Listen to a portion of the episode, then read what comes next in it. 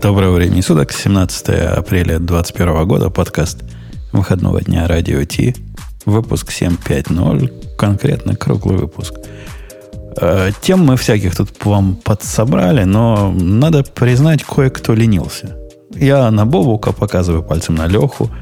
Бобук не принес ни одной темы, Леха принес пол темы, и то не знает, как ее добавить. В общем, прогульщики, разгильдяи. У меня есть уважительная причина. Я работал.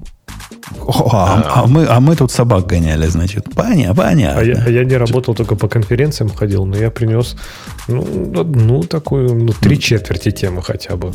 Одну, жирную. Но тебе понравится. Digital Ocean, пойдем дальше после него. Это шоу создано при поддержке Digital Ocean App Platform, новой платформы для построения современных облачных приложений. С App Platform вы можете быстро и легко строить, запускать и масштабировать как приложения, так и статические веб-сайты. Просто укажите свой GitHub репозиторий, и App Platform позаботится об остальном. Благодаря тому, что мы используем нашу собственную инфраструктуру, стоимость такого решения будет значительно ниже. App Platform построена поверх Digital Ocean Kubernetes, что позволит вам мигрировать свои приложения, полностью контролируя инфраструктуру, в том числе используя мощный API. Вчера жена пришла петь, ну, после того, как мы до этого выпили бутылочку вина, а, и слышу, поет, поет, и вдруг Digital Ocean заговорил. Она кнопочку нажала. Облокотилась на клавиатуру. Ну, тут кошка, по-моему, ходила. У меня кошка иногда про Digital Ocean любит послушать. Жена говорит, какая у вас долгая реклама, когда этот мужик уже закончит, я уже петь хочу. Я и не стал рассказывать, что можно еще раз нажать. Это для этого вставать, надо показывать на какую кнопку. В общем, прослушала до конца. Ты ей следующее скажи, что, в общем, мы мужика попросили, он говорит на 5 секунд быстрее. Вот, да. По сравнению с исходным вариантом. Даже вот так. Э, первая тема, которую, которая, конечно, у нас у всех на, на зубах, это то, что Linux уже не тот. Его, его там конкретно полечили э, какими-то мозговыворачивающими средствами. Я читал, я плакал. То есть, ну как такое? Ну, что это было, скажите? Я, я, слов нет. Ну, подожди, он же там... Ты имеешь в виду, что он очень мягко говорит, но смысл-то его выражений тот же самый. Да, ну, его же для того и учили, чтобы он мягко говорил, а смысл тот же самый доносил. Его не, конкретно нет, научили. Мне кажется, во-первых, его конкретно научили, но все равно каждый, кто знает Линуса, понимает, что он имел в виду. Для тех, кто не понимает. Я, я, кстати, не видел эту новость, но письмо это я читал, конечно, оно восхитительно. Э, речь идет, видимо, про то письмо, которое было про Rust в линуксовом ядре, да? Угу. Наверняка про него идет. А поддержку Rust, да. Ну, ну да, там э, просто в какой-то момент Linux, аккуратно поправляя очки, э, в письме прямо это чувствуется, э, как бы намекнул, что если действительно возникает иногда такая ситуация, в которой при окончании памяти э, выделение э, дополнительной памяти в расте приводит к панике, к панику в ядре, то это проблема раста, а не проблема ядра. И как бы до тех пор, пока проблему раста в этом месте не починят, в том числе в компиляторе, э, никакого раста в ядре не будет. Как бы мягко выразился Linux. То есть он как бы в стародавние времена он бы к этому добавил пару крепких словечек. А он, он, бы все, он, он, он бы все это, всю эту телегу не писал. Он бы послал бы их сразу. Не, нифига, нет. Он, как, он и раньше писал такие телеги. Э, там телега небольшая. Там телега, ну, там три абзаца, господи. Да ладно, раз, два, три, четыре, пять, шесть, семь, восемь абзацев, поправляю тебя. И первый абзац, вот эта американщина, вот это, если Рабинович честный человек, то я извиняюсь. Ну что это такое? Нет, я, Слушай, значит, это, я... это именно так звучит, и это прекрасно звучит на самом деле. И потом ты все-таки скажи, что э, каждый из этих абзацев это одна фраза.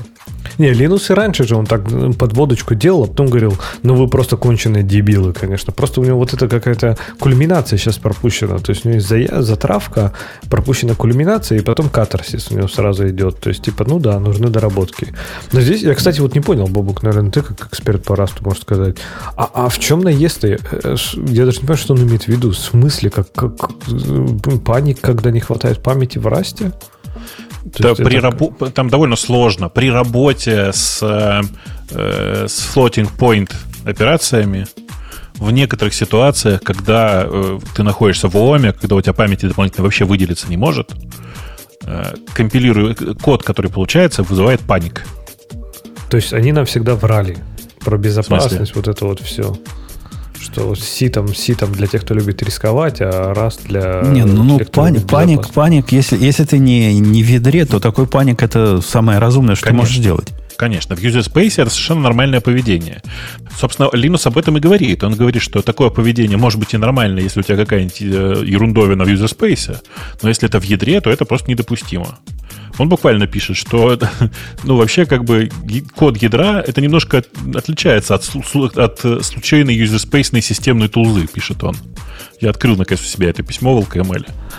Ну, видно, что его не долечили, конечно. Вот это капсами он пишет, что никогда, вот никогда. И цитирует э, оппонентов, о, я чего-то там недопроверил в издевательском и саркастическом контексте. Конечно, есть его это... куда еще дальше воспитывать. Нет, нет, мне, на самом деле мне больше всего нравится затравка в этом письме. Э, он пишет, типа, ну я отвечал на, на некоторые уже отдельные патчи, в смысле, на некоторые письма с патчами, он имел в виду. И в целом я это не ненавижу. Но как бы говорит он купил. Тем не менее. Ну да, okay, хорошо. Тем не менее, пишет он капсом. И дальше рассказывает все то, что он думает по поводу происходящего. Эм, э, вчера мне, не вчера, а позавчера мне прислали э, наши дизайнеры, которые на какой-то черт нанял наш начальник. Он захотел настоящих профессиональных дизайнеров, значит, там цвета выбрать и, и все перерисовать. И он спросил мое мнение. Я ему сказал, что степень ugliness вот этого всего, в принципе, не, не вызывает моего отторжения. Ну, типа, оно умеренно отвратительно. Я думал, это комплимент. Ну, как Linux. Ну, типа, я не ненавижу это. Нет, это, целое совещание собрали. Как, значит, этот ugliness довести до уровня, что я бы его полюбил бы. Ну, никак. Ну, никак. Когда у тебя темно-зеленый цвет, и на нем красная кнопка. Я не могу это сказать, что это хорошо. Ну, нехорошо это. Ну, Нет, тебя, это лучше, а чем желтая кнопка. Не боишься, потому что тебя тоже полечат, как, как и Линуса? Ну, в принципе, да. Мы с Линусом одинакового года рождения. Если его вылечили, может, и меня можно вылечить. Хотя я уже считал, что меня уже не вылечишь. А он, смотри, Линуса смогли. А, слабак Линус оказался. Ну, возвращаясь к его-то параграфам, ну, я с ним фундаментально согласен. То есть, если да, у тебя есть фундаментальная проблема в языке, который для безопасности программ в user space выбрасывает в, в каких-то ситуациях э, панику, то да это нет, ну, никак вообще так, не подходит а, для разве так, А C так не делает разве? То есть, типа, все нет, же тоже... Нет, э, ребят, C так не делает, во-первых. Во-вторых, речь идет вот о чем. О том, что при некоторых операциях скомпилированный код э, как бы аллоцирует дополнительную память, и так как это, ну, как бы не, то, не твой код, а код, который производится компилятором, то есть ты им вообще как бы не контролируешь его, ты не можешь как бы поймать ошибку, ты не можешь отловить э, тот факт, что в этом месте произошла ошибка. И это нормально в user space, а в ядре, конечно, ненормально просто. Так, а мне просто даже интересно, а C что делает? То есть, типа, segfault, типа, ты не можешь словить в ядре, на, на C не можешь словить segfault никак. Ну, в C а. нет скрытых аллокаций. А, ну в этом смысле. Все, все ты контролируешь весь этот процесс. Ну, понятно, и, да. И, и там как раз наезд на эти на 128-битные флоуты, да, был, что там какой-то хитрый механизм, который да в каких-то нет, случаях... Это он, там речь шла о другом, о том, что, о том, что э, какая бы ситуация ни была, типа, ты не можешь сказать, что, ой, у меня тут есть такая, такой хитрый кейс, который, который я не тестировал на 120-битных целых или там на числах с плавающей запятой. Нет такого. У тебя в ядре ты всегда должен, как бы, ты всегда должен контролировать контролировать то, что происходит. Вне зависимости от того, в каком окружении ты работаешь. То есть, как бы письмо на самом деле классное, правда, серьезно классное. И прямо от него пахнуло тем самым Линусом, ну да, с поправкой на политкорректность. Э, и мне очень, конечно, нравятся его кавычки. Знаете, бывают пассивно-агрессивные кавычки.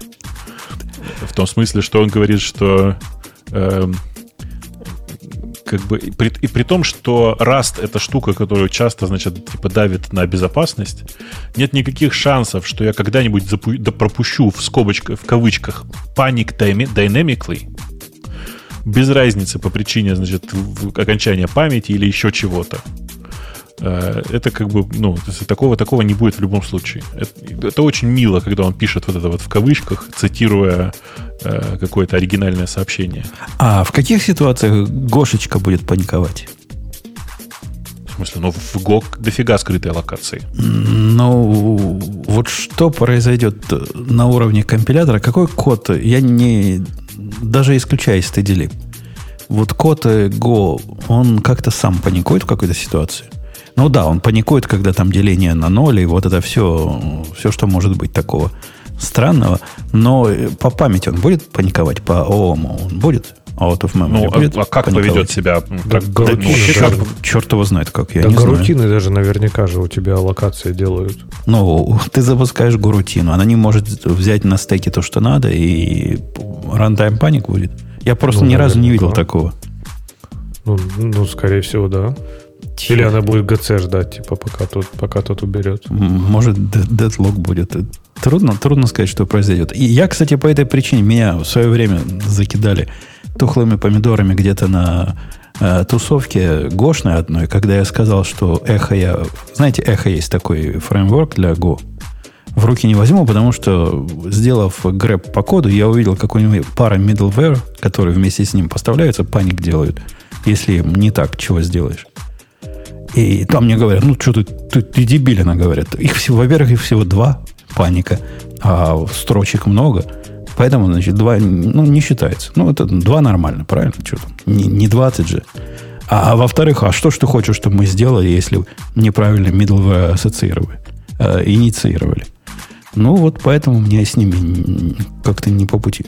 Не должны. Даже user space библиотеки паниковать это, это сильно сюрпризное поведение для того, кто их вызывает. Не делайте так, мальчики и девочки. Э, окей, окей. В общем, мы согласны, да, что Линус не тот? Да тот, тот. Как раз он еще тот. Ну, вежливый, а глаза добрые. И он как очень вежливый. А ногами лось, пинается точно так же. Не-не, я, я дожидался, что он ножичком в конце. А вот ножичка, Леха прав, ножичка как раз и нет. Для чего все это писал? Что в конце ножичком, чтобы он обложил всех потом, ну, вот этими. А, а не обкладывает. Ну как ну? Там на самом деле хватает? есть еще несколько писем от него. Просто все читают только одно, а там на самом деле довольно такое. Есть и ядовитые замечания. Ядовитые есть, и скрытые, скрытые... Вот это, типа, excuse my lack of internal last knowledge.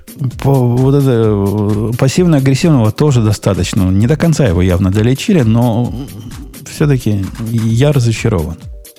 Мне в этом письме а мне понравилось. не хватило. А мне понравилось. Я, насколько я представляю, вот этот процесс, вот эти лекарства, что ему ввели, они со временем выветриваются. И да, давайте подождем какое-то время, пока он начнет Ой, настоящий... А ты думаешь, он не на таблетках сидит? На да, подожди, пока на, на Go не начнут писать виды. Подождем, пока либо он таблетки забудет принять, либо пока уколы выветрится. Что-то что произойдет. Я думаю, он к нам вернется. Давайте посмотрим на следующую тему. Что, кто, где, зачем, кто делал экспертизу, кто тему принес. Леха, Но... ты тему принес. Леха тему принес. Давай. Давай ее сразу выберем. Про... Э, я вообще... Единственная причина, почему я ее принес, я даже ее не хотел добавлять. По уязвимость в Code, э, Code. Вообще это я ее принес. Да? А, а канальчик это я ее принес. А, не, я где-то еще... Я, по-моему, даже не только у тебя ее видел, еще где-то видел. Э, может, и у тебя. Я не так много каналов Да не, не, не у него, не, не, не у тебя, а у нас. А у нас. В нашем общем канальчике я это а. видел. Не, я где-то до этого видел. Ну, не суть. Короче, видел и видел. Если у кого-то украл, ну, извините. Так вот, э, уязвимость, собственно, в этом, в э, платформе, не платформе, в проекте в CodeCAV, которая очень любят почему-то все добавлять свои проекты, потому что дает гениальную, супер полезную метрику, которая нужна любому проекту и в которую вы обязательно должны измерять на своем проекте, это Code Coverage. Если это что был сарказм, конечно, эта фигня вам абсолютно не нужна. Бесполезная метрика, выкидывайте ее смело. Но если по какой-то причине вы добавили эту фигню в свой проект, то там уязвимость просто, просто прекрасная. Вот почему ее стоило хотя бы обсудить? Потому что Умпутун это вот твой любимый кейс. Это вот, вот э, такой медицинский, можно сказать, textbook example. Это когда ты делаешь баш с какого-то удаленного урла, и у тебя туда прилетает баш-скрипт, который просто выполняется у тебя на, в системе. В данном случае... Хорошо хоть без суду. Да. Ну, хотя бы. Это вот реально спасибо им за это. И это прилетает, запускается на раннере. Естественно, эта штука получает доступ. Ну, у них, я не знаю, это Bash Uploader, я так понимаю, что это был скрипт, который автоматически собирал репорты и загружал их, да, чтобы потом можно было их туда к пиару прикрутить и так далее. И кто-то добрался, не знаю уж как, как-то взломав Docker Image этого Bash Uploader, и вместо того, чтобы возвращать что-то приличное, вот этот вот codecaf.ia slash bash, стал возвращать то, что нужно кому-то.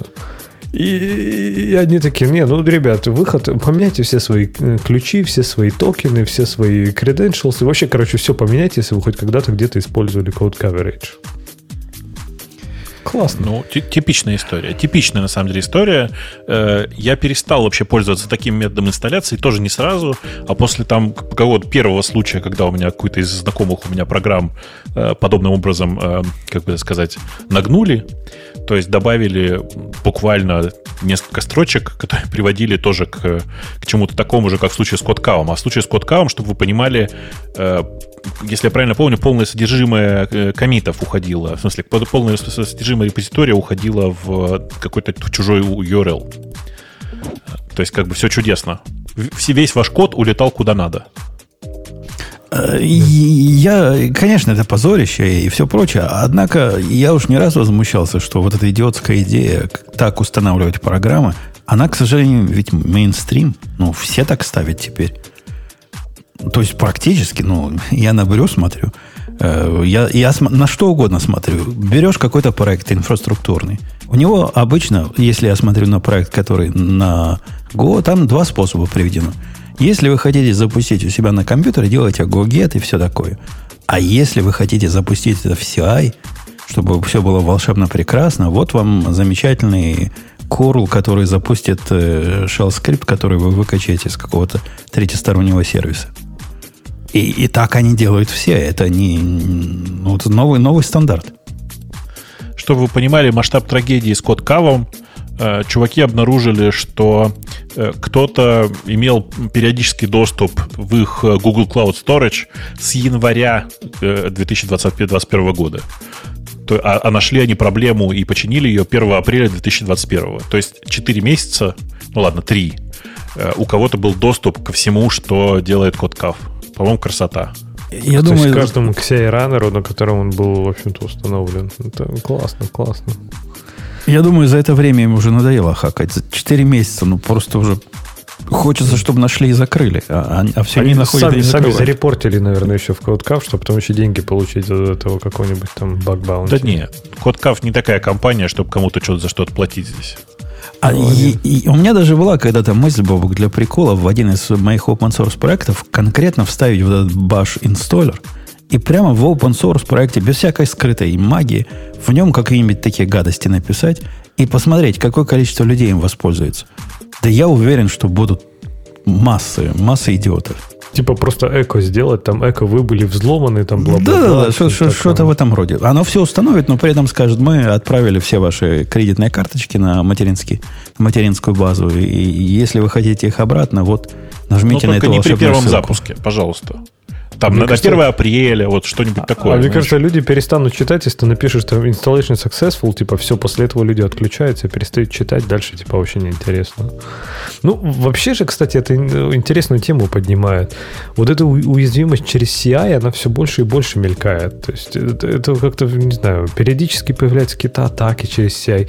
И тема-то богатая, потому что вот, не знаю, если в управлении зависимостями или там в установке, не знаю, локально, то есть там типа судо, баш, там что-то, что-то удаленное, ну, оно есть, но все равно, типа, параноики посмотрят, кто-то подумает еще. А на CI это, это типа нормально. То есть, когда ты какой-нибудь GitHub Action тащишь, который просто вот кто-то где-то как-то сделал какой-то имидж, ты такой, хм, отличный экшен, возьму-ка я его к себе в CI.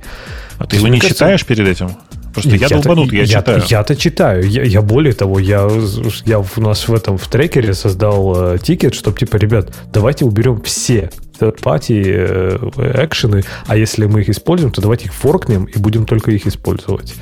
Форкать не обязательно. Смотри, там э, правило такое есть про то, что ты не можешь перезаписать старую версию.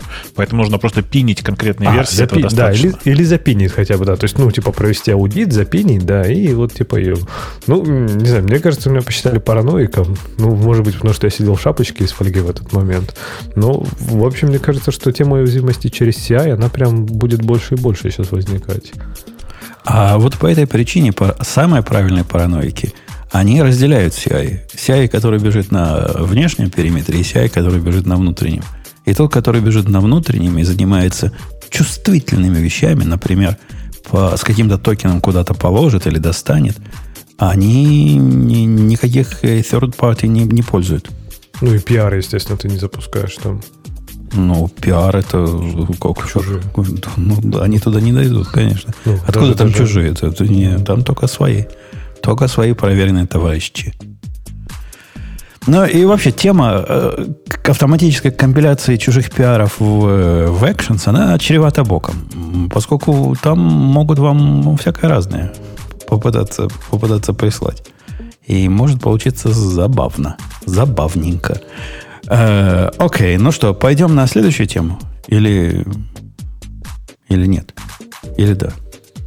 Мы, мы, мы все согласны, что политика подобных, подобных практик, политика практик, она не, со, не соответствует политике партии.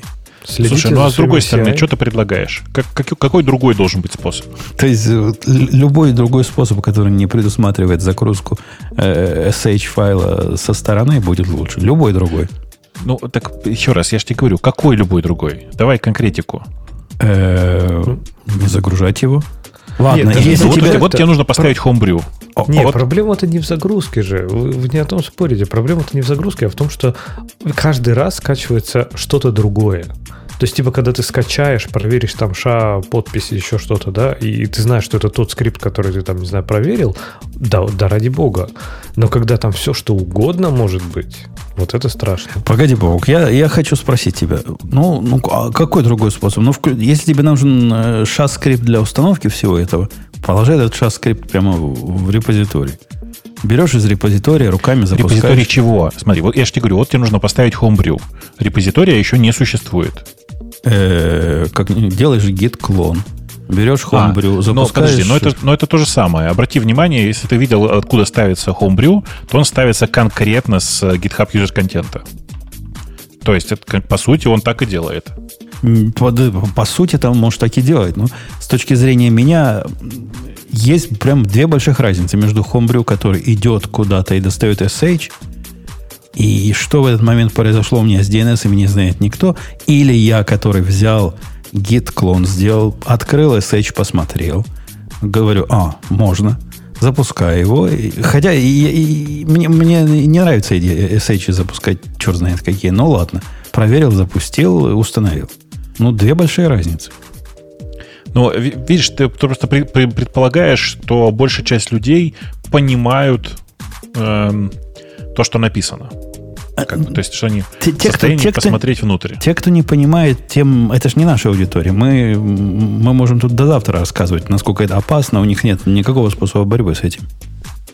Ну, я бы сказал вот, что мы про это уже как-то спорили, я уже рассказывал, но тем не менее. Вот если открыть сайт Homebrew, для тех, кто не знает, Homebrew — это такой э, способ устанавливать пакеты, в основном юниксовые, на macOS.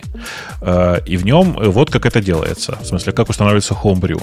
Э, bin bash c, понятно, понятно, да? То есть, типа, выполнить... Э, как бы выполнить в баше следующую команду, содержимое следующей команды. Э, доллар скобочка, curl, э, ну, как бы там дальше в конце URL, а перед этим вот какие ключики.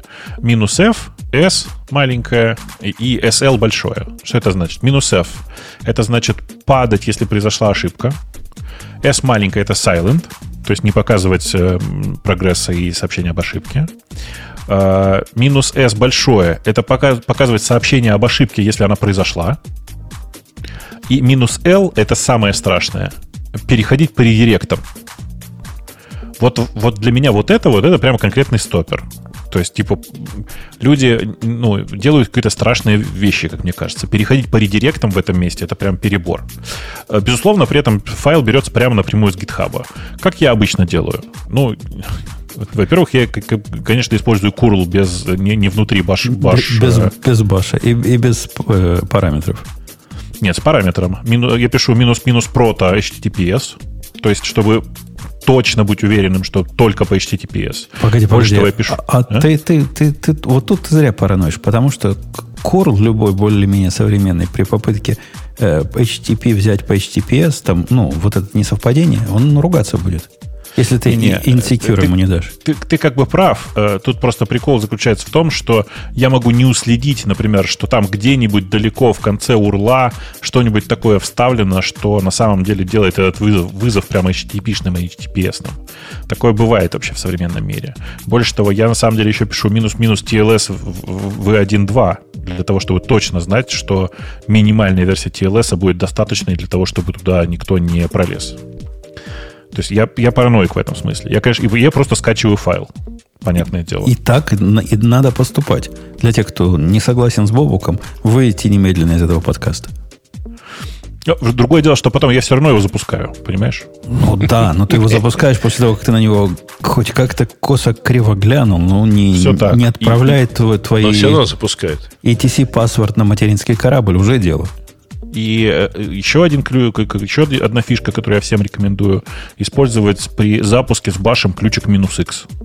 То есть показывать каждую выполняемую команду когда ты просто видишь команды, которые выполняются, ты как бы чувствуешь себя немножко более защищенным, тупо потому, что ты видишь, что происходит. Да, но ну, ты, ты понимаешь, что это из серии поздно пить боржоми, но увидишь конечно, что-то. Конечно, но тем не менее ты как минимум будешь знать, что что-то не так произошло с чуть большей вероятностью. Ну вот, а в остальном, конечно, за этим всем нужно глаз да глаз. Особенно меня, конечно, умилило желание не показывать большую часть ошибок и молча переходить по этим как он называется? По редиректам. По редиректам, да. Побывал. Чувак, который там пишет MacPorts, э, ну, чувак, ты меня прости, пожалуйста, но когда MacPorts будет хотя бы на, на 10% по, по э, использованию э, похож на Homebrew, мы об этом поговорим. В среднем MacPorts прям чудовищное фуфло сейчас. Э, Грей, дружище, ты, говорят, mm-hmm. тоже тему принес? Было? А, да, ты, кстати, ты, кстати, ее попробовал продублировать, но, в принципе, это примерно то же самое. Поп- я смог. Что значит попробовал? Что за обида? Конечно. А, значит, тема э, в действительности заключается в том, что мы все пользуемся OnePassword, и мы все им давно пользуемся как э, средством для хранения наших паролей. А, а ты не хочешь ее выбрать, потому что их тут Секретных. Две. Э, а, ну, давай, наверное, вот все-таки более официальную. А, короче, тема заключается в том, что поскольку мы все любим OnePassword и мы все ему сильно доверяем, то OnePassword задумался, не сделать ли нашу печальную жизнь еще печальнее, или наоборот, счастливую жизнь еще счастливее. Э, и они предлагают, правда, в основном, понятно, целясь в корпоративный сектор, э, не только управление паролями, но и управление секретами.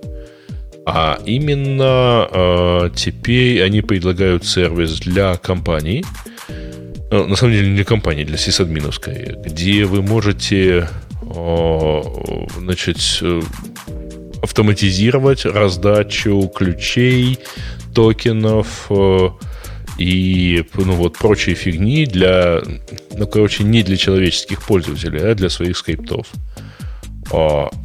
А, там то, есть... То, то ли ты плохо объясняешь, Грей, то ли лыжи не едут. Я из твоего объяснения не понял э, вообще, что это. Моя первая реакция была, а, это как Волт они сделали. Потом я смотрю ниже, нет, они как-то интегрируются с Волтом каким-то образом. Это вообще что а, ну, за Ты знаешь, балалайка? на самом деле кажется, что они сделали более лучший Волт, если ты говоришь так о... куда уж лучше, чем Волт? А, ну как куда лучше? Я понял, что это Ну, просто API для... OnePassword лучше. Я понял, что это просто API для OnePassword, нет? Чтобы типа ты мог красиво Не-не-не, это всё- это, это прям красивый OnePassword, который интегрируется с Ansible, э, с э, всякой разной другой фигней. Не-не, подожди, Вот. интегрируется это и значит API, потому что как он еще иначе, он же не выскочит у тебя на экране и не, не попросит ввести и, и выбрать. Это явно что-то на уровне API, SDK и что-то вот такого, но что-то мне в голову не укладывается. Кто нам в чатике может объяснить вообще, что это за, за фигня и зачем это надо использовать вместо Волта, например? Бобок, у тебя есть какая-то теория? Нет, нет, мне кажется, что надо использовать Vault. А они тут упоминают, ситуации. говорят, да, нам пароли нужны и секреты нужны в CI-CD пайплайнах и во всех других местах. Ну, окей, да, мы знаем. А OnePassword-то тут при чем? Слушай, пока кто-нибудь нам в чате пытается объяснить, э, э, ну, вообще, за- зачем такая штука нужна, а расскажи мне, чем ты пользуешься. Ну, в смысле, что вот, вот есть Vault, да, как бы как, э, как, как такая система. Можно для CI хранить все в GitHub Secrets, например. Ты пробовал, ну, не знаю, писать какие-нибудь скрипты для чего-то за пределом GitHub Automation, который использует гитхабовские секреты? Ну, вообще, GitHub и его секреты меня м, волнуют только на уровне вот этих хобби-проектов. Там я, я достаю их в Actions, и, и все, и все, все, все как обычно. На уровне рабочих проектов есть подобные сервисы в Амазоне. В, в их клауде, которые позволяют за, за энкриптенные данные, ну, назовем их секретами в этом случае, доставать, э, класть и все с ними делать. Ага. Э, У меня есть два проекта, про которые, про которые я часто всем, всем рассказываю. Они скорее для меня пример того, э, что я ник- никогда не пойму, но говорят, люди пользуются. Один называется NFKey. Я не знаю, видел ты или нет. nfkey.com. Э, И это тупо типа секреты и конфигурация as a service. То есть вот просто отдельно стоящий сервис, отдельно куда-то торчащий, который просто типа ты берешь и используешь. Э, У них там тоже, как обычно, это интеграция везде, куда, куда только можно, с практически любыми языками. У них там понаписаны свои библиотеки для этого. Короче, такое довольно забавное решение. Э, И оно неплохое, э, если бы не одно но. Я каждый раз, когда туда смотрю, в это, в это место, я каждый раз удивляюсь. Вот как ты думаешь, э, вот если ты хочешь этим пользоваться, сколько минимальные деньги ты можешь... ты- сколько минимально денег ты должен платить за использование такого сервиса? Тысяча долларов в месяц? Ну не, ну ладно, что 20 баксов. Но просто это уже дорого, мне кажется. Просто- Окей. Ну, слушай, в данном случае 29. Начальный как... Ну, я имею, если мы все еще про OnePassword. Про OnePassword. Э, Ну, с OnePassword, да, с OnePassword, видишь, просто понятнее, потому что у него как минимум есть какая-то репутация. У чуваков из NFK нет ничего, на мой взгляд. Они берут 20, до 20 долларов за то, что до 5 пользователей одновременно могут редактировать, э, ну, типа вот э, конфигурацию для одного проекта. Мне А, кажется, дороговато. У, OnePassword 29 э, за 25 а, условных ключей. Ну, то есть там называется Access Credits. Вообще, ваши цены мне выглядят настолько смешными на фоне того, что я недавно смотрел. Пришел заказчик один из, из таких продвинутых. Ну, они считают себя продвинутыми. У них там есть чувак, который знает, что такое AWS. А это вообще редкость вот у этих security экспертов. А этот знает. И этот, который знает, он говорит, о, я вижу, вы используете KMS. Ну, вот этот Key Management Software. Я требую, просто требую, стучу руками и ногами по столу и бьюсь головой об стену, чтобы вы использовали HSM. Cloud HSM э, э, это такая фиговина, которая как, э, ну, как KMS, только лучше и дороже. И она железная. Вот в чем фишка. Да, и вот, вот знаешь, сколько бабук она стоит? Ну, типа 800 баксов. 1200 долларов в месяц в минимальной угадал. конфигурации за, за один вот наборчик. Так, Бутун, она же дорого стоит, потому что это реально прям вот физическая штука, воткнутая, блин, в твой- Пощупать в твой можно, да, девайс. баланс Да, поставить. я и так далее. понимаю, т- но тысячу баксов в месяц за, за эту балайку, которая не нужна нашему конкретному сервису вообще никак. Нам, нам и, и секретные ключи нужны. У нас вообще нет там никаких ключей. А вы ключи не генерите Слушай, там? ну, подожди, ты э, кому объясняешь вот про тысячу баксов? Так нет, Клиенту? я заказчику, Ну, мы, говорит- заказчику мы сказали, ну хорошо, чувак, мы легко это сделаем. 20 тысяч за девелопмент и 4 тысячи долларов в месяц э, за, Ну, Надо за- просто отвечать в стиле Дока Брауна, знаешь. Но я подумал, что если делать что-то, надо делать стильно. Не, ну слушай, HSM так, это, там, там прям интересная штука. Ты 20 тысяч, может быть, даже недооцениваешь. А У нее там много интересных ограничений. И, и- и если ты не не пробовал DeadWatch туда интегрироваться, то ты с ней напляшешься здорово. Поэтому смело умножай на 5. Хорошо, скажем 100 тысяч. Ну, Ну, на- наша, Китайца по- на- наша цель, собственно, заказчика напугать. Но он какой-то не из пугливых. придется Так, а он, делать. скорее всего, да. у них пока, я просто работал как раз с такими ребятами, у них пока по этому compliance типа такой, что они не могут ни железное шифрование иметь. Вот чем. Но ве- весь цимис Леха в том, что данные, которые они нам посылают, это публичные данные. Их можно прям по открытым URL брать, и они обязаны быть публичными. А, ну это, это уже странно, потому Не, что ну, может быть, мы сам факт раз- того, что вы его берете, и должен быть не публичным. Не-не, им, им все равно. Вот эти security эксперты, они, собственно, от вот этих глупостей, типа специфика приложения, специфика э, вот этих данных, которые мы на самом деле используем, их это не волнует. Их, у них другой мир. И в этом мире положено Cloud HSM везде, и вот так, и иначе никак. Ну, совершенно верно. У кого-то так, у кого-то не так. У Ну, них свои у- чек-листы просто. Ты, не- ты, это ты смотришь на проблему целиком. А у них у каждого, так сказать, к пуговицам претензий есть, нету. Давай клауд HSM. М, Да, да. Э, ну, Стоит, стоит, стоит он дорого, конечно. Дороговатенько получается. Не, у них там Не, ну вообще вот- зато гениальная штука внутри. Если ты почитаешь, как они работают, там прям Amazon вообще, пацаны, вообще ребята. То есть, а как быть, например, когда у тебя там виртуальный инстанс падает, и когда у тебя там, не знаю, переразворачивается на другом. Там прям хитрые системы, как у них там несколько кластеров, у которого каждый свой час. Причем HSM же там же железка, правильно? Там же все эти ключи и прочее, они прям вот физически там. Там чуть ли не человек бегает, перетыкает его. То есть ты считаешь, что ты платишь зарплату кому-то, кто бегает по дата-центру Амазону и перетаскивает твой HSM-модуль из одного сервера в другой, когда надо. Фу, И вот уже 1200 выглядит. Сумку, сумку флешек таскает. Ну, не, я понимаю, что сервис этот стоит денег. Но, ну, хорошо, если заказчик очень хочет, пусть платит.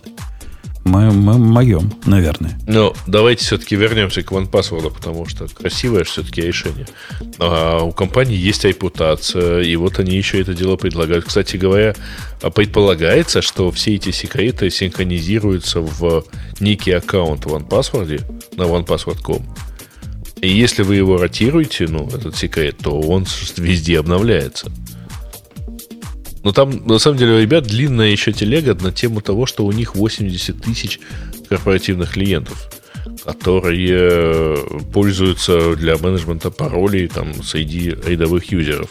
И это, по идее, хорошо вот в данном случае. Слушай, я, я, так, я так и не понял, короче, что они на самом-то деле предлагают.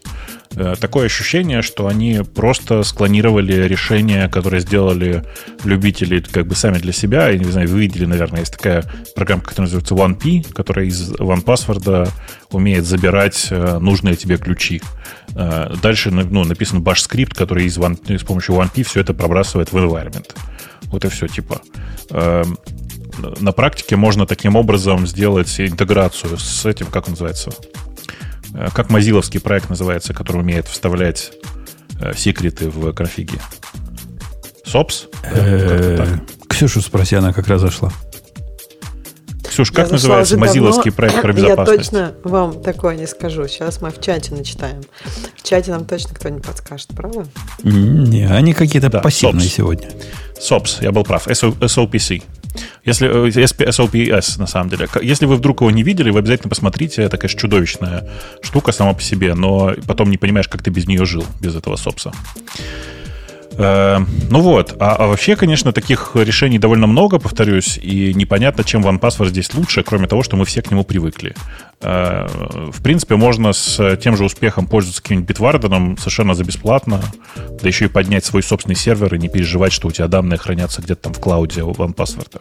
Ксюша, я э, по тебя поддержу, поскольку ты знаешь, я в этом подкасте самый большой феминист, одновременно самым большим шовинистом. Бывают такие противоречия.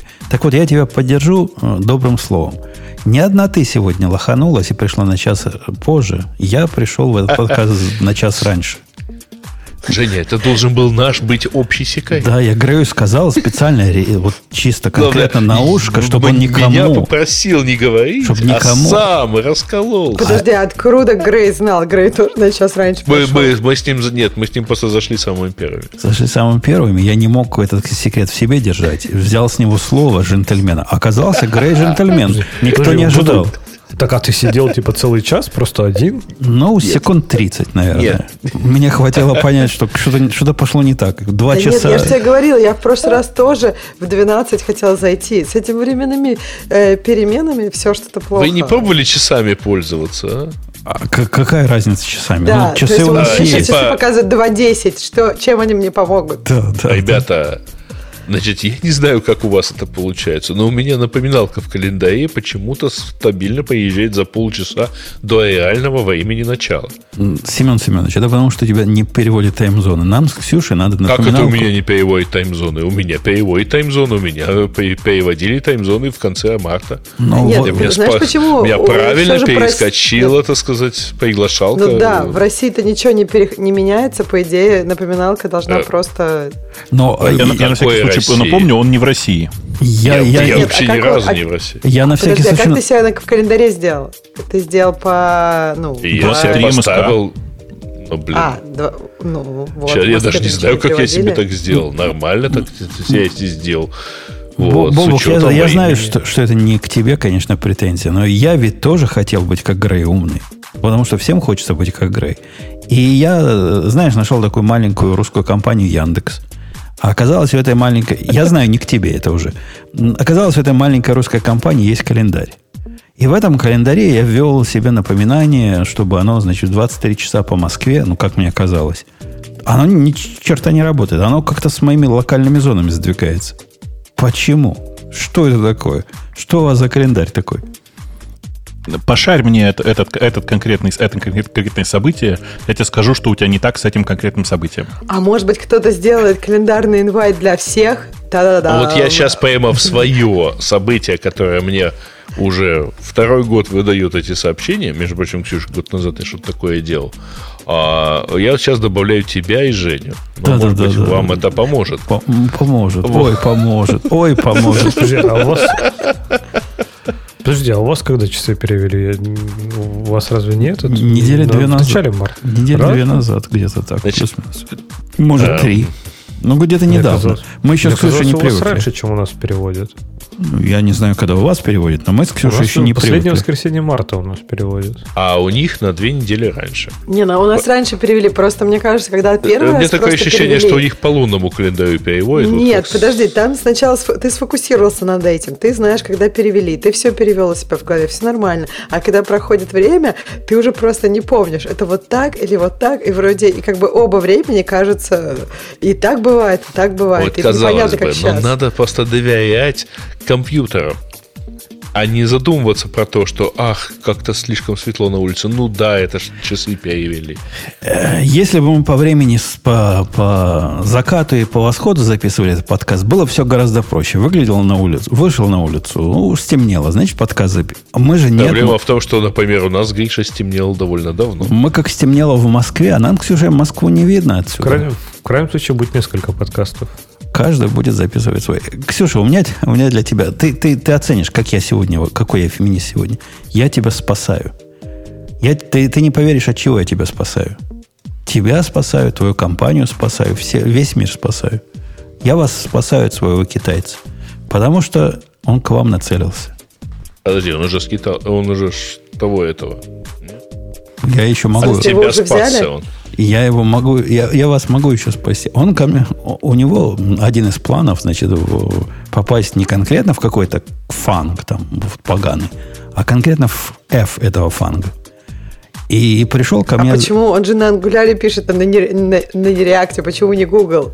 Ну, потому что Angular это отстой, и рынок для него... У него такие, вот как, как в статьях. Он прочитал статью, у Angular, значит, процент рынка падает, у React растет, значит, все на React. А где React? В Фейсбуке. Ну, а где же еще? И пришел ко мне за этическим советом, типа, как, как, что, что надо сделать такое, чтобы Facebook... Уст... И я ему хотел что ДНК поменять но не стал. Ну, отговорил. Я думал, ты скажешь пол поменять. От, отговорил. Ты сказал бы, я знаю только одного человека из Фейсбука. Это человек другого пола. Я думаю, тебе надо что-то менять. Не-не, он знает еще одного человека, но, к сожалению, китайцам сложно стать евреем. Не, я, я знаю еще человек 5 из Фейсбука, просто они не, не такие публичные, как ты. И они разных полов. Не, не поверишь. Ты одна из них неправильного пола, все остальные... Каждый из них разного пола? Какие-то у них хромосомы э, лишние.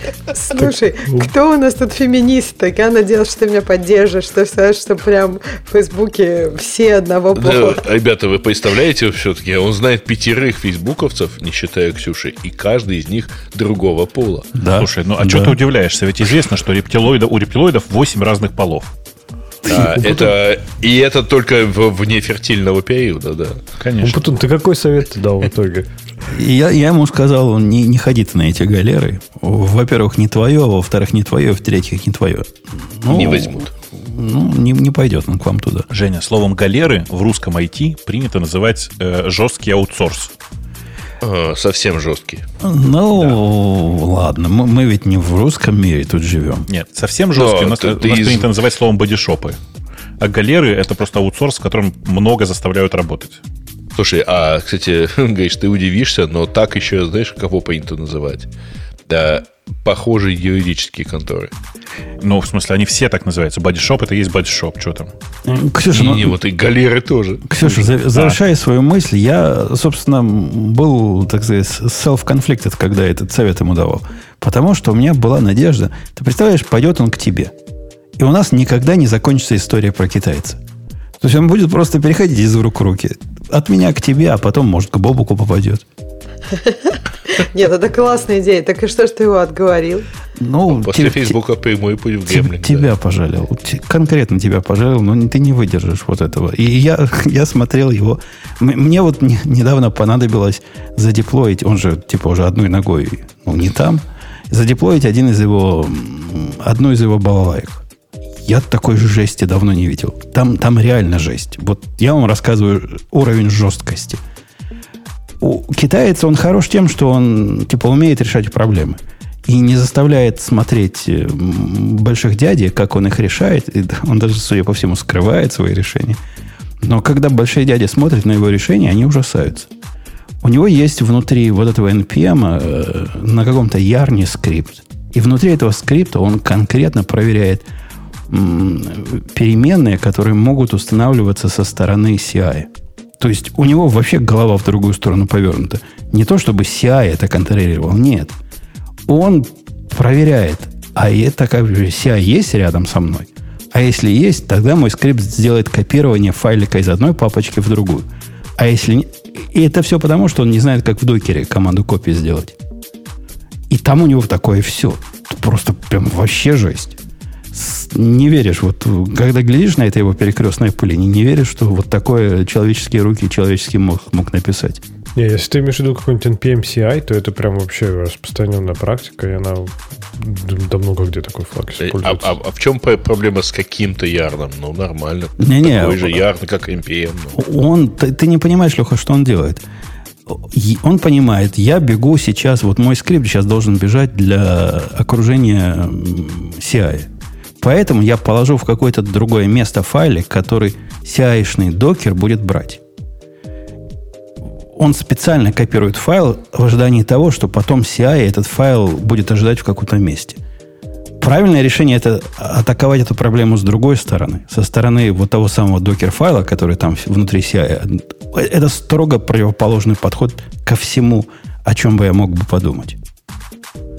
Да и, по-моему, сама идея там файлики копировать с места на место внутри так, своего build-скрипта, это как-то странновато. Прямо во время билда это что? Прямо во время билда он проверяет, я CI, а, CI. Тогда я скопирую файлик туда, потому что я знаю, что когда CI будет меня вот так запускать, он будет файлик в этом месте ожидать. Так я А ему может, прямо скопирую Да, туда. подожди, то есть передать в докер этот файлик не судьба, да? Ну, тут Я тоже- правильно понимаю, что он его кладет куда-то вот, вот куда-то там на далекую полку, чтобы потом его И- туда его не надо в докер передать, его в докере надо копию сделать, то есть правильному файлу, и все будет нормально работать, как он хотел, чтобы работало. Э, ну, в общем, Нормально, программируемые калькуляторы примерно так и делали. Два раза вверх и потом, чтобы тут забрать. я, я тебя, Ксюша, от большого спас, хотя, конечно, мы истории про китайца потеряем. А куда ты его отправил-то в итоге? Да, Да, на самом деле Женя просто стесняется признаться, что вот он этому всему научил, пока ими, или не смог отучить. Почему стесняюсь? Я уже давно стыд потерял. Где, когда я стеснялся? Погодите, я хотел Ксению спросить, раз она пришла к нам, и я наслаждаюсь ее обществом, хотя она в основном молчит, у тебя ведь Подожди, есть... так мы не договорили, куда ты китайца-то отправил? Это же интересный вопрос. Как нам И- дальше-то жить, не зная этого? Я, я, им- я ему нашел местечко теплое. И есть такая компания, ну там все такие лузеры примерно. И ну, живут они хорошо, финансирование у них большое, денег от, э, от инвесторов еще года Ты на три название хватит. скажи, чтобы случайно никто не вляпался. Не, не скажу, ну, пойдете китайцу туда искать. Одна, один известный, э, не совсем стартап, но денег не зарабатывает из, из долины. А дальше уж сами думайте. Evernote, что ли? Подожди, а он решил, что ли, в долину перебраться? Ну, в этом же цимис весь. У него жена сказала, А. либо в долину, либо я ребенка рожать тебе не буду. Типа, То есть в еще можно выбрать. рожается, только, только на солнышке? Только на солнышке, да, говорит, в, в холодном климате китайские дети не лезут. Только на свет. А вот когда они, они в Калифорнии они поэтому и рождаются, что на свет. К- кон- Конечно, в Калифорнии пойдут на свет. И, и Ну, да. Прикрой Пусть, хоть, лампу, пусть хоть сестра, юг, да. юг Калифорнии, а не север уж, что там. Да, как бы в Калифорнии, знаешь, север Калифорнии. Ну, я правда, когда в Россию приезжаю, там в Москву, например, или еще куда, там такое лето, как у нас тут зима, на севере-то Калифорнии. Да, говорит, а вот, вот, вот, вот та зима, что с травой еще ничего, да.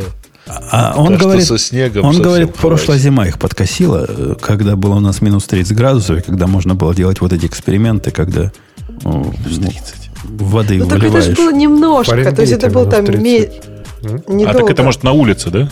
Ну, не дома, не дома, да. А, а у, вас так дома в России, да, бывает? Да нет, в России, кстати, дома очень тепло. Ну, даже у нас на северах очень... Ну, не знаю, ну вот прям там топят так, что особенно сейчас же, там же топят так, рассчитано на контур без э, пластиковых окон. А сейчас везде пластиковые окна, и что там вообще капец. Так это же вообще ирония. Вообще, э, когда ты переезжаешь из России, вот, по крайней мере, не знаю, в Европу, так точно, наверное, в Штатах, я так понимаю, то же самое. То же самое. Что ты не мерзнешь, ты никогда в жизни я так не мерз, как когда мы переехали вот только-только в Англию. Почему? Потому, Потому, что, что... чудеса общественного отопления, как это, общего отопления поч- почему-то работают только в России. Конечно, потому что климат-то в целом, окей, теплее, но при этом дома-то холоднее, потому что, ну, либо ты будешь, не знаю, платить э, там какие-то совершенно сумасшедшие деньги за отопление, да и ты все равно не протопишь, если дома старые, если там у них отопления нормального часто и нет. И- а вот местные реально привыкли, и они хоть иронизируют, типа, а что ты там, ты же русский, ха-ха-ха, ты должен там, типа, быть закаленным. Да нифига, вот серьезно, самые морозостойкие люди, которых я встречал, это англичане. То есть, типа, не знаю, они в, там 3 градуса Цельсия, в 0 градусов, они ходят в шлепках.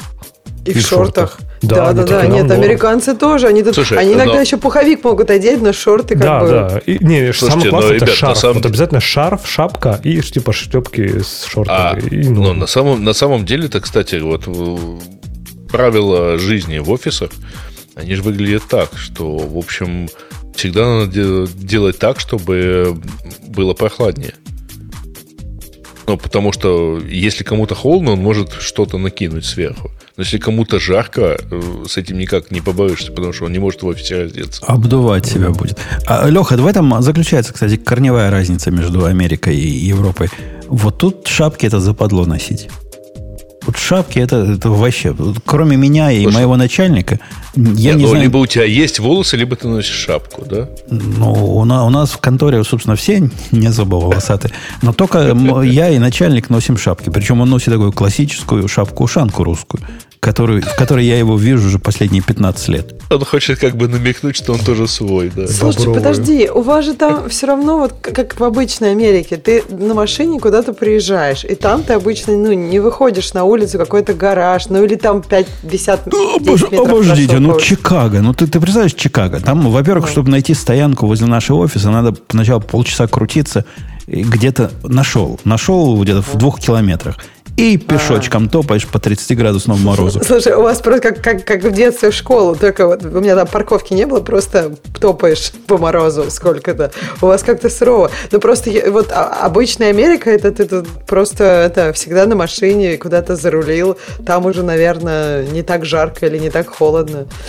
Ну, в общем, ясно. У вас тут просто в Калифорнии, на самом деле, можно вообще не иметь никакой одежды, я имею в виду такой вот, ну, какой-то сезонной. То есть вот просто вот Да как вообще ты дома ходишь. Можно не иметь. Нет, ну почему? Тут же холодно, тут лейер один нужен. Вот как в офисе ты ходишь, там типа, что у тебя есть кофта, и все, так можно ходить круглый год, потому что, ну, не знаю, на машине все. Форма номер два. Трусы и сапоги.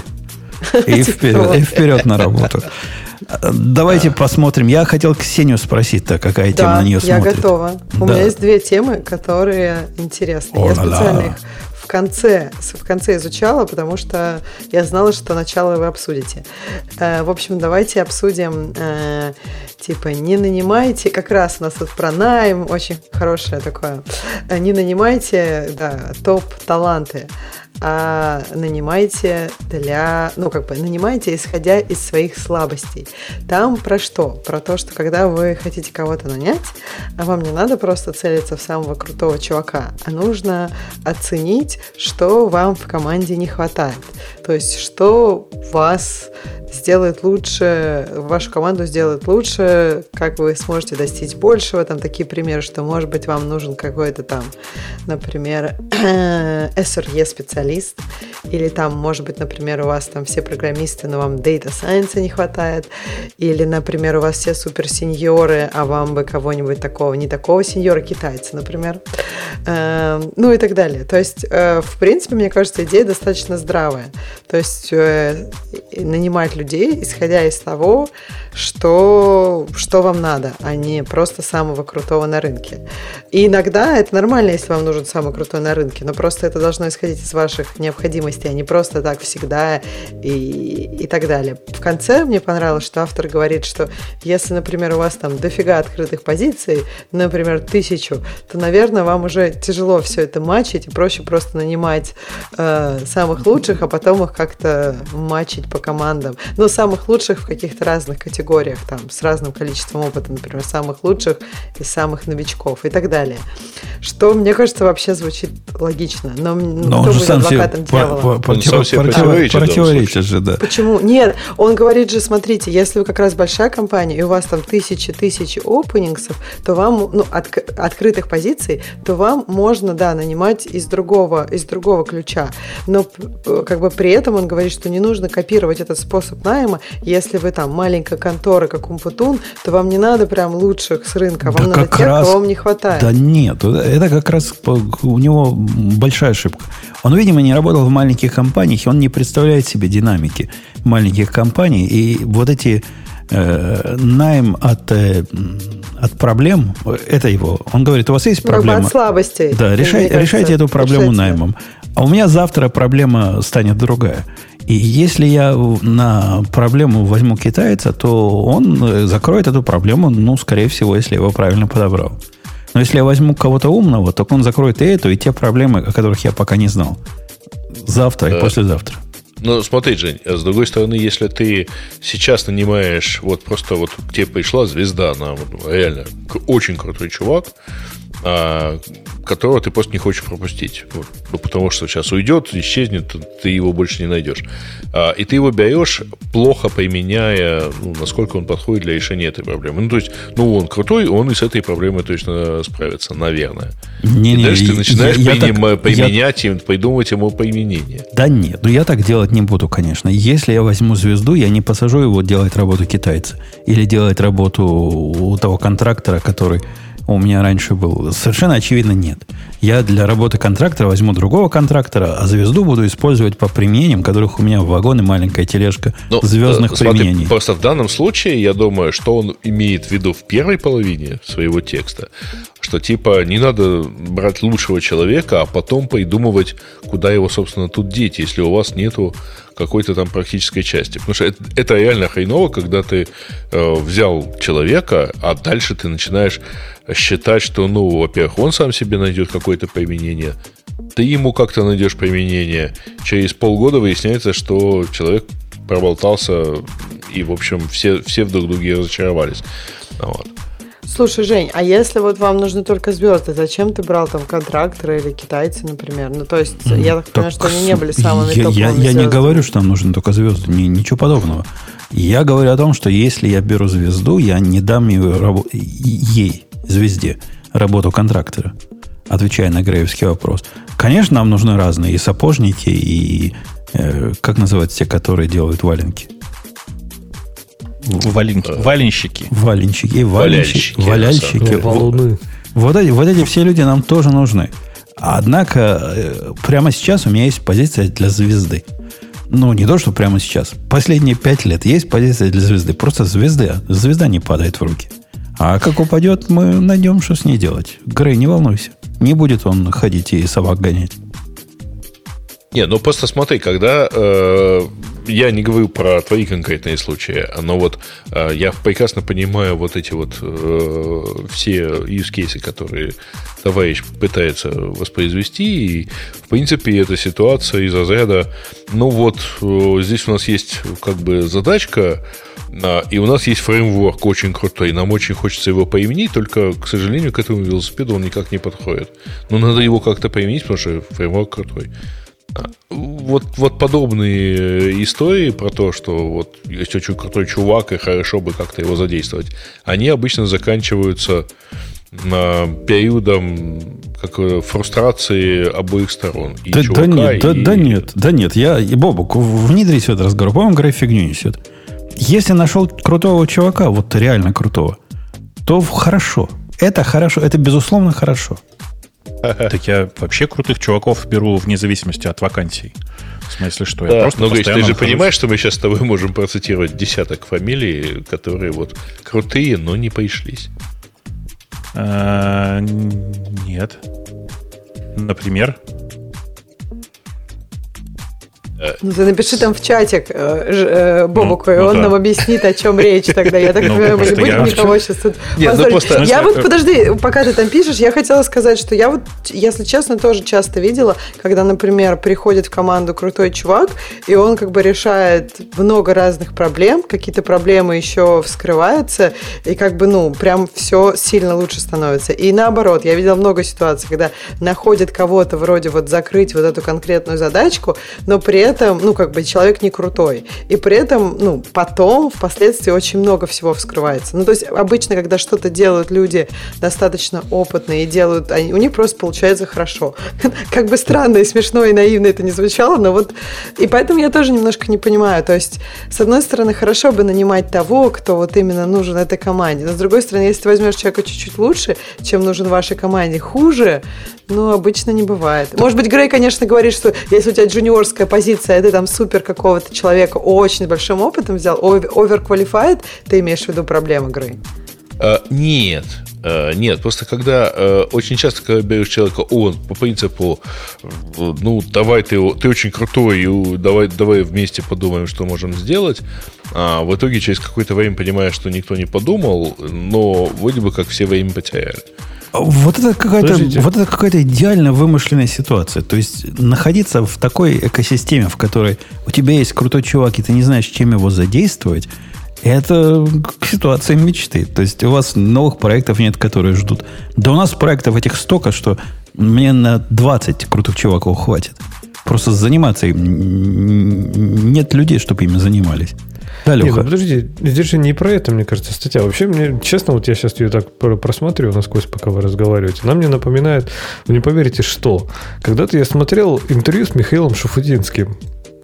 А? Боже мой, вот это, вот это его, его, его спросили гениальный, его спросили, типа, а вот вы пользуетесь всеми современными там инструментами, там, не знаю, скайпом?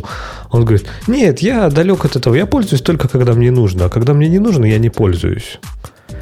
И вот в статье то же самое. То есть, типа, давайте нанимать только тех, кто нам нужен в команде, и не нанимать тех, кто нам не нужен, даже если не супер таланты. Ну, если убрать из э, картины мира, например, тот же Facebook, который себе может позволить нанять 100 тысяч миллионов человек, потому что у них 100 тысяч миллионов денег без позиций, ну, конечно, нанимается человек на позицию, ну, то есть он называет это weakness. Ну, не, это не weakness, это позиция. То есть, как ты говоришь, Путун, я найду, чем занять 20 человек. Хорошо, ты найдешь, чем занять, э, не знаю, э, про- программиста микроконтроллеров? Нет. Так э, Вот. я, я не на этом рынке. Я, я ищу на другом рынке. Не контроллеров. Так нет, об этом и речь, что, конечно, если... Это, это не про всякие- Леш, мне кажется, тут не так. Ты так можешь понять статью, ну давайте там наймем, я не знаю, уборщицу или повара. Ну, Лё, тут, мне кажется, все равно идет речь про то, что ты нанимаешь людей как бы из пула людей, из как бы своей какой-то, ну, стези в отрасли. Я не думаю, что тут, тут просто, мне кажется, когда человек говорит, выбирает, он, его идея, чтобы выбирать на рынке не просто самого лучшего, а как бы, э, ну, выбирать человека, который чуть больше тебе подходит. Например, у тебя есть человек, два человека, да, вот Умпутун, не знаю, вот там Go и C++. И как бы человек к тебе приходит, человек, который там, не знаю, у него не так много опыта с Go, но много, например, C++, и я сейчас рандомно, раз- может быть, разные языки тут. А другой, например, чисто специализируется на Go и всегда там на Go писал. И там, не знаю, понимает в финансовых приложениях. То есть вот как бы, может быть, так, например, вот этот опыт. Или, например, Умпутуну нужен какой-то как бы чувак, который, не знаю, которого поддаван, которому Умпутун Так, будет а что он в этом давать. смысле слабости имеет в виду? То есть я, например, это думал, окей, может быть, не Go и C++, да, как в твоем примере, а, например, не знаю, Go и какой-нибудь Docker, что вот, не знаю, не знает никто в команде Docker, и вот пришел чувак, который знает.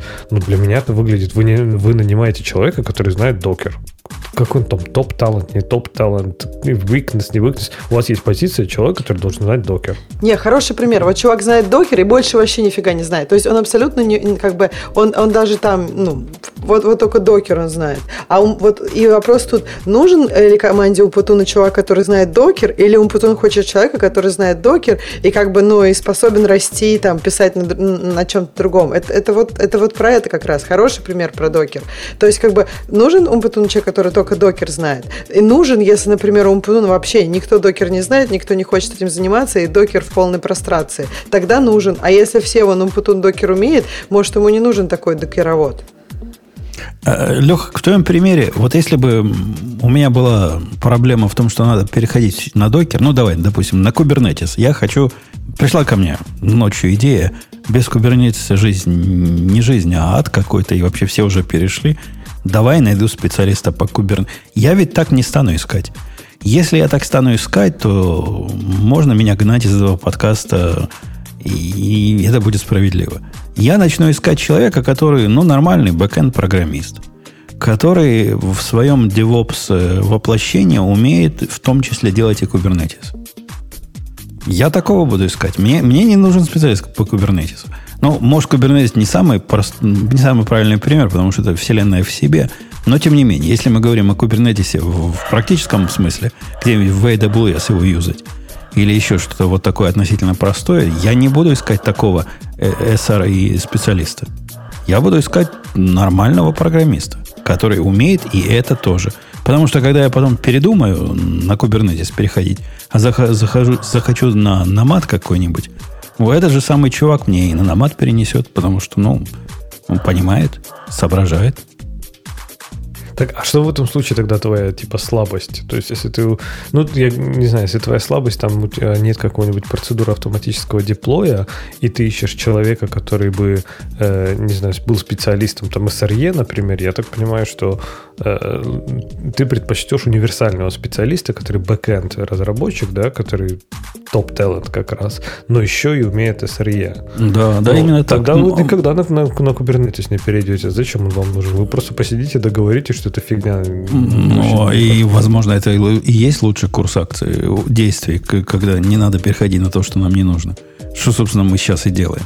Э, в, в ответ, э, ответ на твой вопрос, а вот с точки зрения э, проблем, на которые нанимать людей, такое тоже есть. Но это, это как раз то, что я...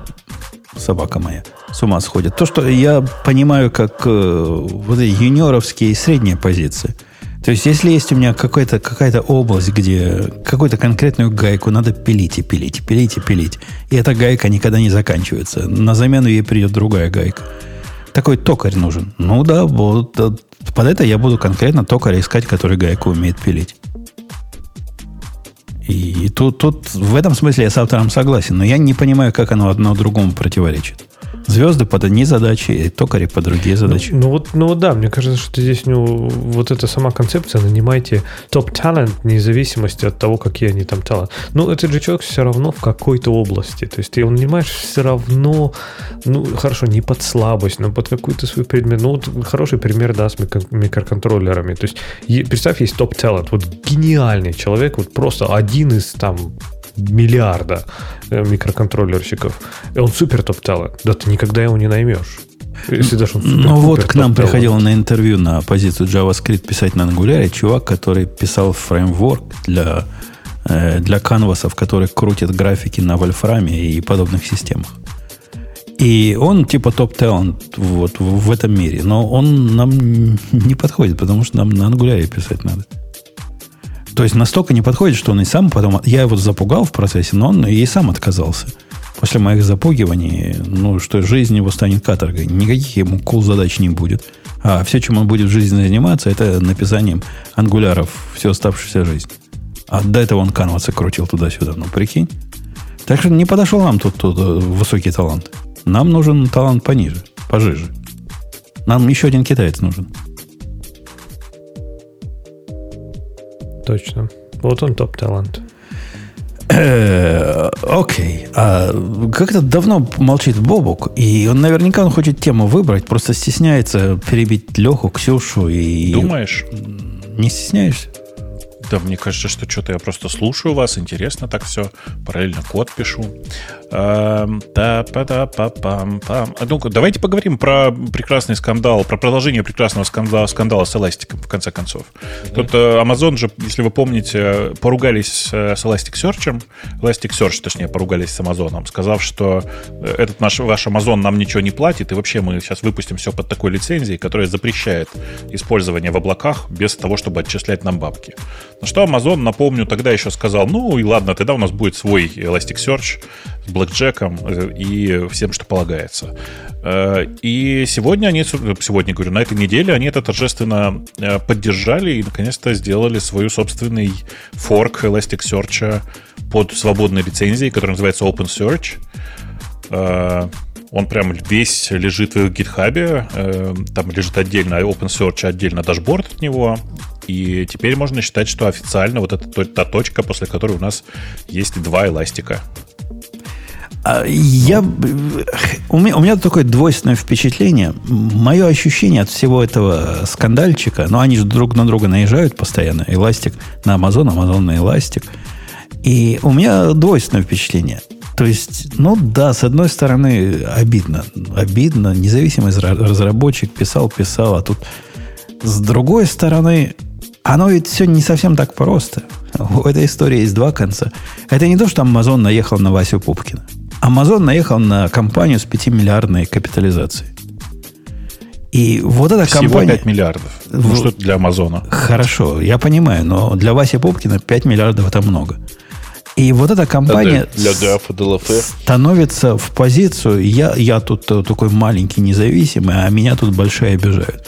Да нифига ты не, не маленький. Ты такой же, такая же корпорация, но просто чуть поменьше. И разыгрывать карту, которую могли бы разыграть мы бы с тобой, Вовк, если бы нас скопировал Amazon, и мы тут выступали в радио идти как так, да-да-да-да, Коля, вот, вот так. А как иначе? А как иначе? Они сделали SSPL-лицензию. Чего, чего они, собственно, ожидали? Это какая-то их внутрикорпоративная разборка. Одна корпорация воюет с другой корпорацией, летят э, осколки направо-налево.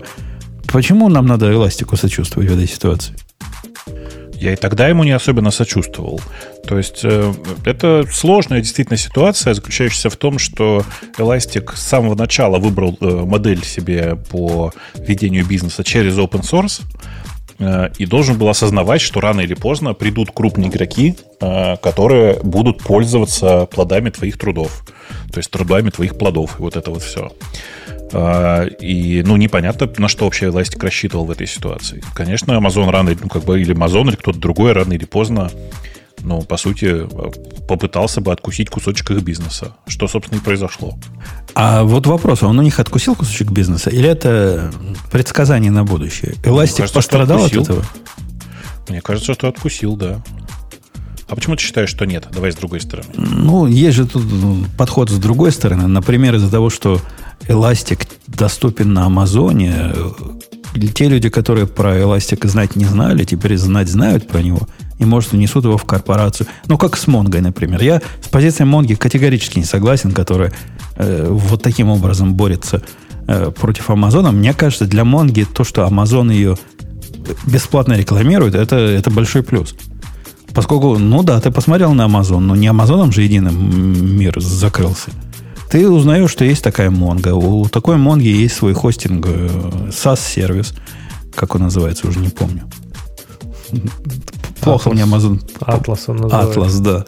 Плохо мне Amazon смог помог в этом смысле. И вот бесплатная реклама. Бесплатная реклама, а, абсолютно. Нет, они, они против. Баба Яга против. Не, ну тут ты понимаешь, что упускаешь один момент, что ты говоришь там 5 миллиардов, не 5 миллиардов. Тут же вопрос не абсолютно относительный. То есть не кто большой и маленький, а кто больше. То есть типа Amazon может в принципе себе позволить работать в минус, в серьезный.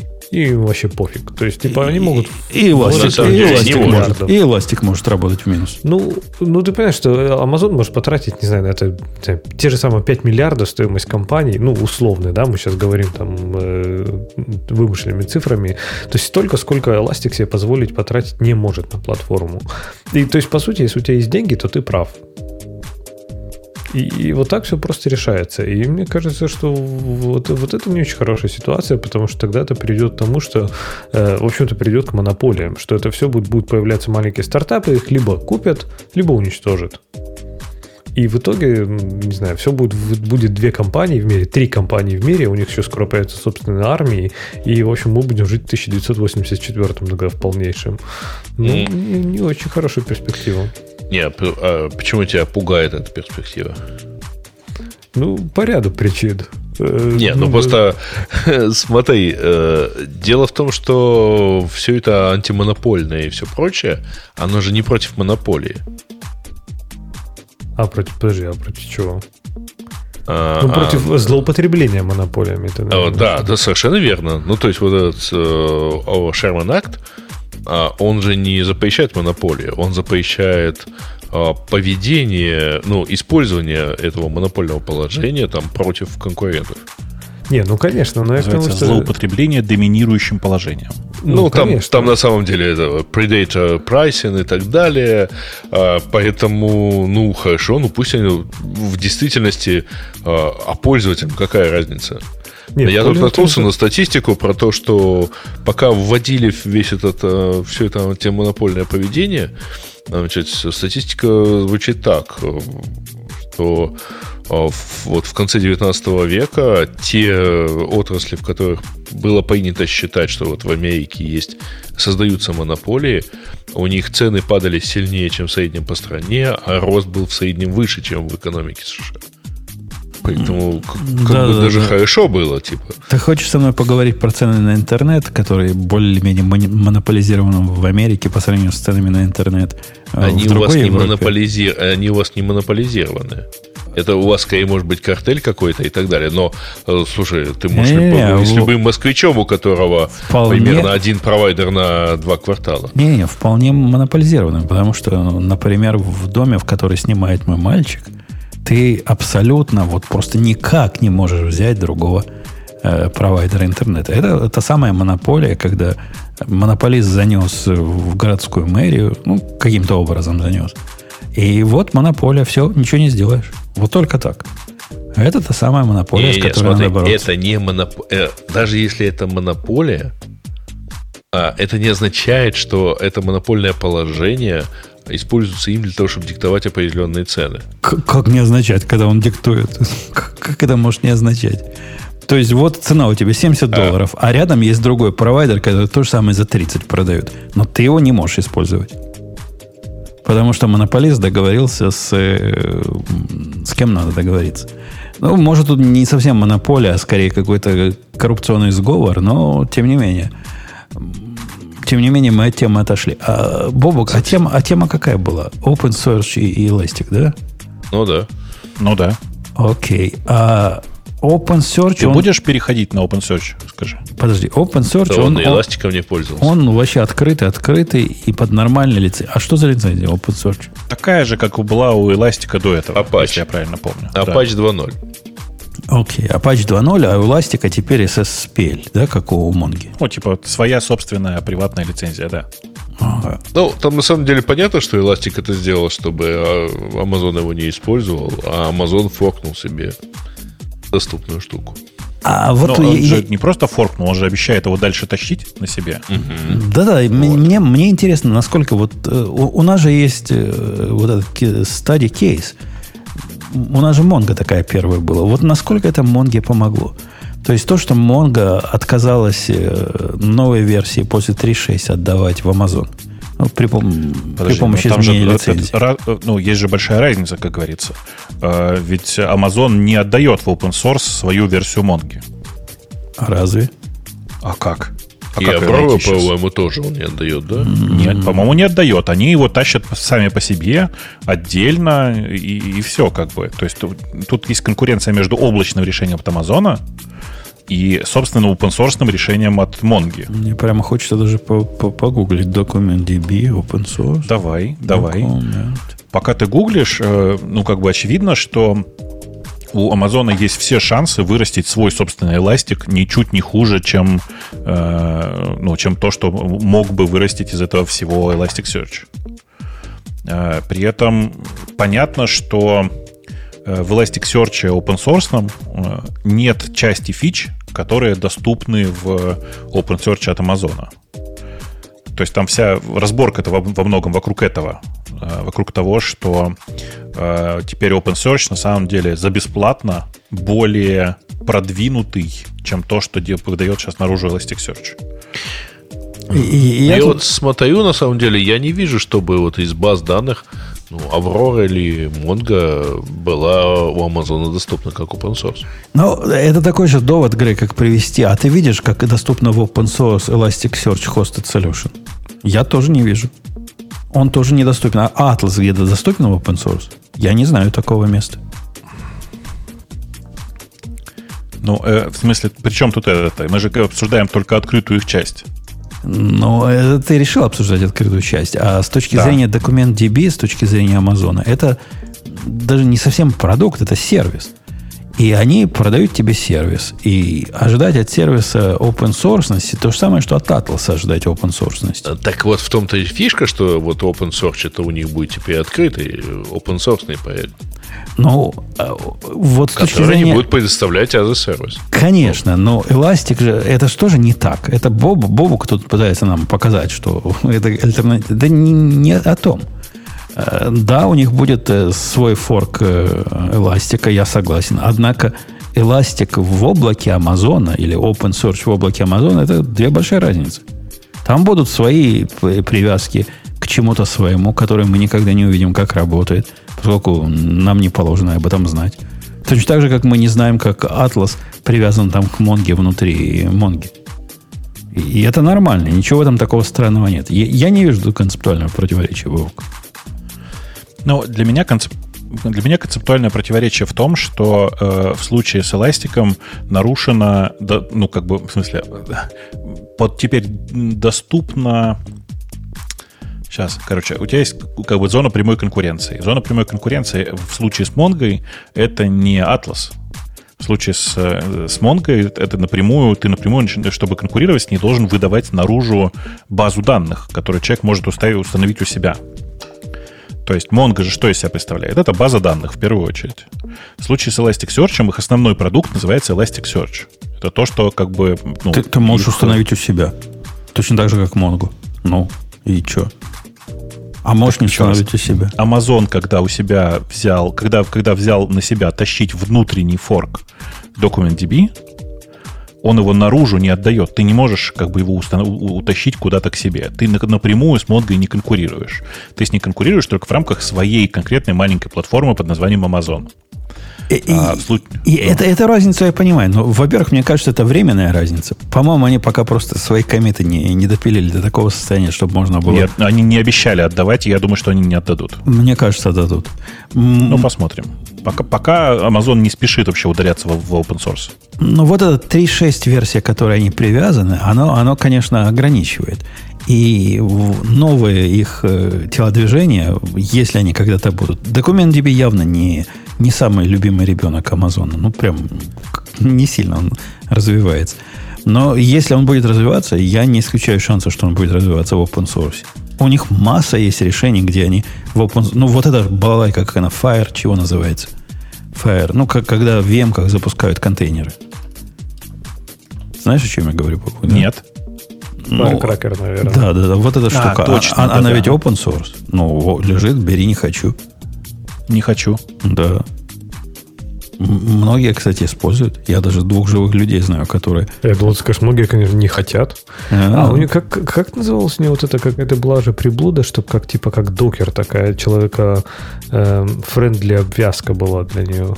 Чтобы типа не руками все это вот там шаманить, эти все Firecracker ские VM. Мы когда-то то ли обсуждали, то ли где-то ссылка мелькала. И я ее вообще потерял, и с тех пор хочу ее найти и попробовать этот Firecracker. Но не сложилось. Ищи Там типа дальше. docker run как-то делаешь, только не docker run, а что-то там run, и вот он прям сам А конфигурирует. Там как на три буквы называлось, но я не помню, какие именно три. Что-то было. было, было не, не, те, не те три буквы, что Ксюша подумала, другие. Но не помню, какие именно. Э, ладно, по это поговорили, про это поговорили. Ну что, сейчас, сейчас что-нибудь еще посмотрим. Ну, Что-нибудь еще посмотрим. Что, что, что, что, что. Э, Там хорошая тема про GitHub, э, про Cloudflare Pages. А, Но если ты настаиваешь, эм, окей. Ну, чё бы нет.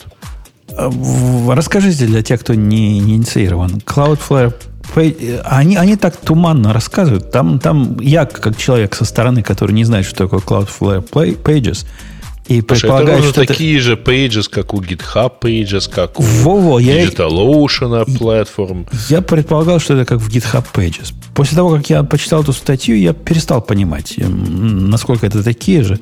Потому что тут А. упоминаются какие-то свои штуки разные. О, у них на самом деле просто довольно давно. э, Я так понимаю, что Pages выросли из их предыдущей версии, то есть из воркеров.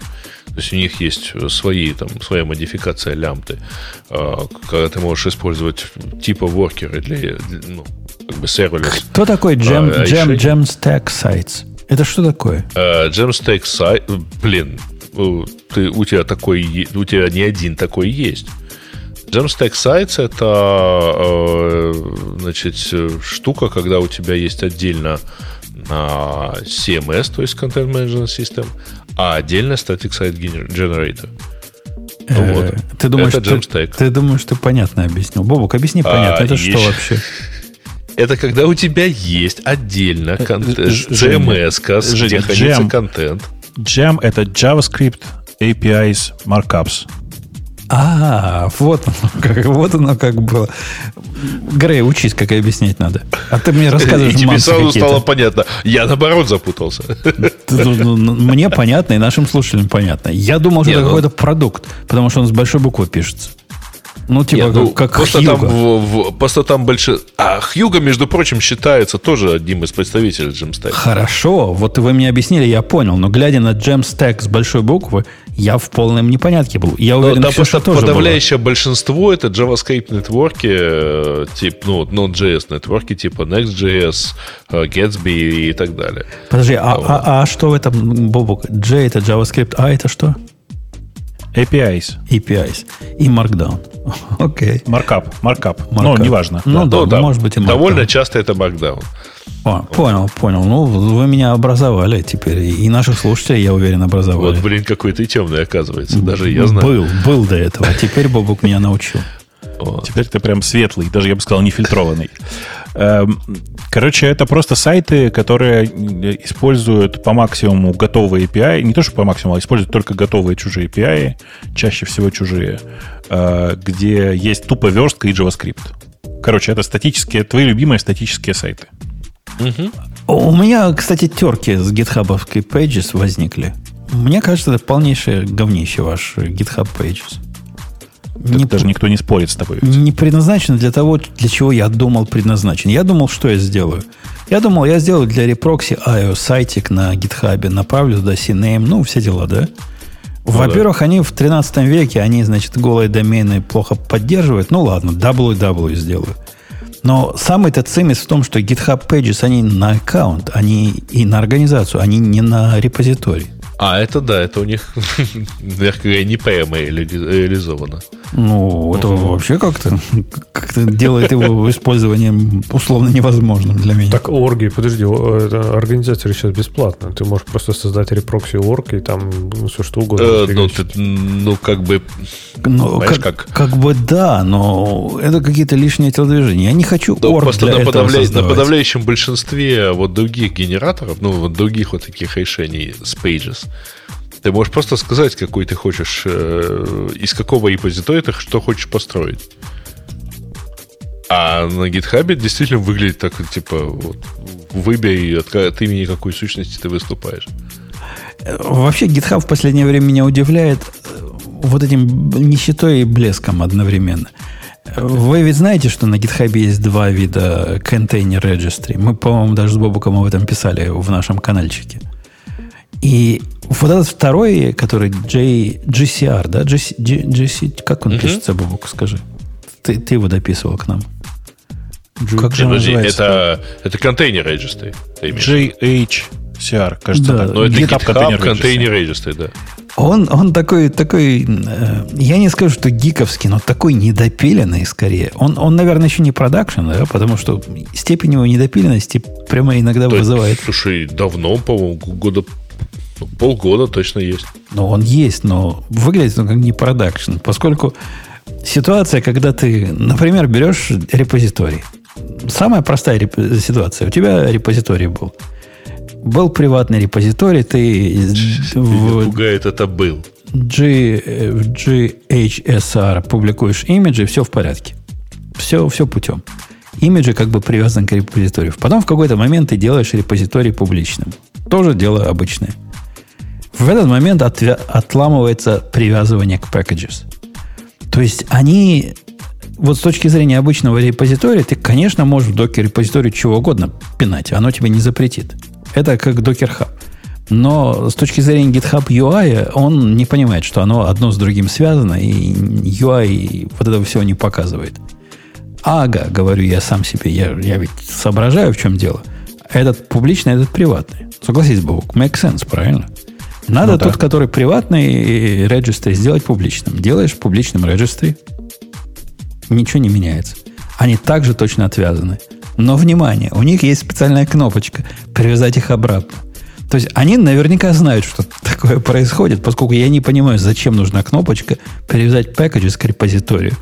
Как ты можешь пакетч сделать, который отвязан от репозитория, я не очень понимаю, но, видимо, они знают, что так может получиться. Это очень напоминает, когда у меня в программе где-то я внутри программы обрабатываю какую-то ситуацию, которая никогда точно произойти не может, но которая происходит специальным кодом, и, и вот таким образом решаю проблему. И GitHub такие же. Все мы одним, одним миром мазаны. Да. Но, но продуктик, продуктик, конечно, да, не для слабонервных. Да, это, это да. Ну, это давайте да. вернемся к Cloudflare Pages. А, окей, расскажи нам, ну, что мы должны ну, знать про него. А, собственно, работает он... Я просто, поскольку вот мы, мы же обсуждали, да, как я пытаюсь, э, ввожусь с блогом, э, я его просто привык уже подсовывать всем этим генераторам. И GitHub, и CI-CD-системам типа Netlify. И в Cloudflare Pages тоже запихал. А, в принципе, он делает примерно то же самое, что все остальные вот эти генераторы э, статических веб-сайтов, э, потому что, э, точнее, генераторы из статических из git-репозиториев э, статических веб-сайтов. Они потом позволяют деплоить э, к себе веб-сайт. И большой плюс в том, что Cloudflare это очень большой CDN. А есть издевательства, CDN, а издевательства они устраивают над пользователями, как э, с другими своими вещами? И что имеешь в виду? Ну, когда сказать? оно говорит, «О, ты чувак, робот, типа, мы тебя в Cloudflare не пустим, а ну-ка, давай сделай, докажи, что ты не робот. Тут тоже так издеваются или нет? Э, не, ну, во-первых, это включается и выключается. Это ты имеешь в виду со стороны посетителей. Ну да, я посетитель, захожу на какой-то сайт, а сайт мне говорит раз, два, три, четыре, пять. Знаете, как оно? Cloudflare говорит. Это, это означает, что у сайта включена защита от DDoS. Причем в режиме I am under attack. Ну, то есть это э, у Cloudflare есть определенное количество там фильтров. То есть А. можно сделать и pages, вот эти, чтобы издевались над людьми живыми. Ну, можно и так сделать, да. А можно сделать, чтобы не издевались. А можно там не включать э, Web Application Firewall. э, Или запретить ему. Ну, то есть, в действительности там нету интеллектуального выбора уровня защиты. Это все включается по пользователям, то есть администраторам. Слушай, слушай, Вот. слушай, дружище Грей, ты вот это просто стоит того, чтобы занести в, в историю нашего подкаста. Ксюша, ты Ага. видишь, какой инвайт он нам прислал с тобой? Ксюша с нами еще Какой-то странноватый, нет, я вижу. Не-не-не, инвайт, инвайт, вот то, то, чем он нам прислал, он перешел в нашу э, локальную daylight time. У меня он говорит weekly с 3 p.m. до 6 p.m. CDT. Грей, у меня для тебя, а, у меня а для у меня тебя почему-то новости. едете. Почему едете у меня? У меня для тебя, Грей, новости. Он будет не с 3 p.m., 6 p.m. CDT через 4 месяца, а совсем с другого времени. С 2 p.m. до, до, до 5 p.m. Э, Значит, я, тебя, э, я не знаю, что до вас пришло, потому что у меня стоит э, приглашалка по московскому времени. Окей, И расскажи. Нет, она а- у а- меня а- перескакивает с Нет, а где я и с Кост? Я не понимаю, почему? Что за едете? Я Ну, не знаю, есть- почему у вас... Ребята, а посмотрите, пожалуйста, что у вас написано а, в. Айкале, э, ну вот именно в вашем локальном календаре относительно, дейл- относительно таймзон. У нас все прекрасно написано, все правильно Точно? написано. Да, абсолютно. Ну, это не единственный у нас с Ксюшей митинг, который должен переживать таймзоны. Не поверишь. Э, У вас точно есть включить э, поддержку э, часовых поясов? Абсолютно. Ну, тогда проверяйте, что у вас там пришло. Потому что у меня э, исходная встреча создана в э, часовом поясе Москвы. Да, но, по- но по это, это, это ведь штука, идет, так сказать. эта ведь штука пытается быть user-friendly. Она нам перевела, почему-то Ксюша перевела в Eastern Time Zone, мне перевела в правильный. CDT это вот этот Central, Ну, Central, Day- да. Daylight Saving Time Zone, которая все правильно перевела.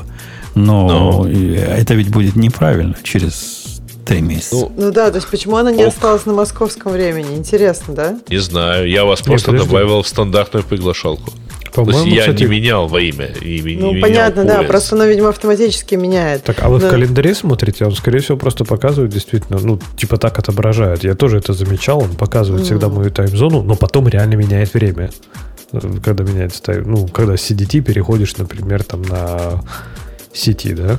Ну, это как минимум конфьюзинг. Если говорить в weekly с 3 p.m. до 6 p.m. CDT, вызывает, так сказать, резонные Типа, да, вопросы. это, это супер конфьюзинг, но у меня вот в календаре то же самое ровно. То есть он показывает, э, пишет все времена в моей таймзоне, но при этом митинг может быть вообще не в моей таймзоне.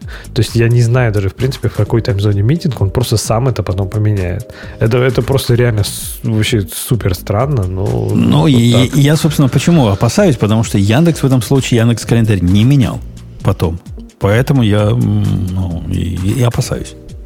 Ну, в Google Мне, кстати, кажется, что Outlook в делает. этом плане лучше. А Outlook, по-моему, показывает, в какой там зоне был твой ми- этот митинг назначен. Ну, то есть он обычно назначен же в таймзоне там того, кто его назначил. И, Ну, по-моему... попробуйте открыть э, приглашалку в Outlook. Случае, что я могу вам сказать. А, да нет, ну, Э. я, пос- может быть, у меня действительно что-то неправильно, потому что я не использую Google календарь для работы. Поэтому я сейчас проверю. Но Нью-Йорк это странно. То есть я не жила никогда в Нью-Йорке. Я бы поняла, что он еще Москву как-то, ну, например, когда-то у меня там Москва стояла. Но Нью-Йорк вообще вроде с чего бы. Может, в Америке Нью-Йорк это, Это- дефол- default city, А, как у вас дефолт? Москва, да. Это, это ладно. У Гугла такие странные иногда внутри какие-то винтики свои крутятся, которые... Ну, то есть, когда-то, когда-то я зарегистрировал э, свой кастомный домен, типа в Гугле, и жил немножко на Гугле, но потом уехал с него. Я везде все, просто я сто лет назад везде все удалил. Но если мне послать именно инвайт в календарь, он придет на вот тот старый, зарегистрированный, там, типа, три года назад, где-то уже давным-давно удаленный адрес на Гугле, который даже не существует уже. И, и что с этим делать, вообще непонятно. То есть, типа, вот не работает, и все. Google Ну, это хорошо, решил- что ты еще не регистрировал ничего в mac.com. А, а еще знаешь что? Оно было зарегистрировано еще, как это было до... Сейчас G Suite, да, G Suite Apps, а до этого оно что-то другое, что-то Google for Domains. или Google Apps такое. for Domain, да. Во, во, вот я в этой штуке регистрировался, и, видимо, они куда-то что-то смигрировали, в итоге это редактировать не могу, удалить не могу, но они об этом знают, и, короче, А все. там фишка в том, что старые аккаунты э, действительно не смигрировали, и они в режиме не то чтобы read-only, но ты не можешь менять в них статус. А, А у тебя MX есть, э, запись на них не смотрит, Леха?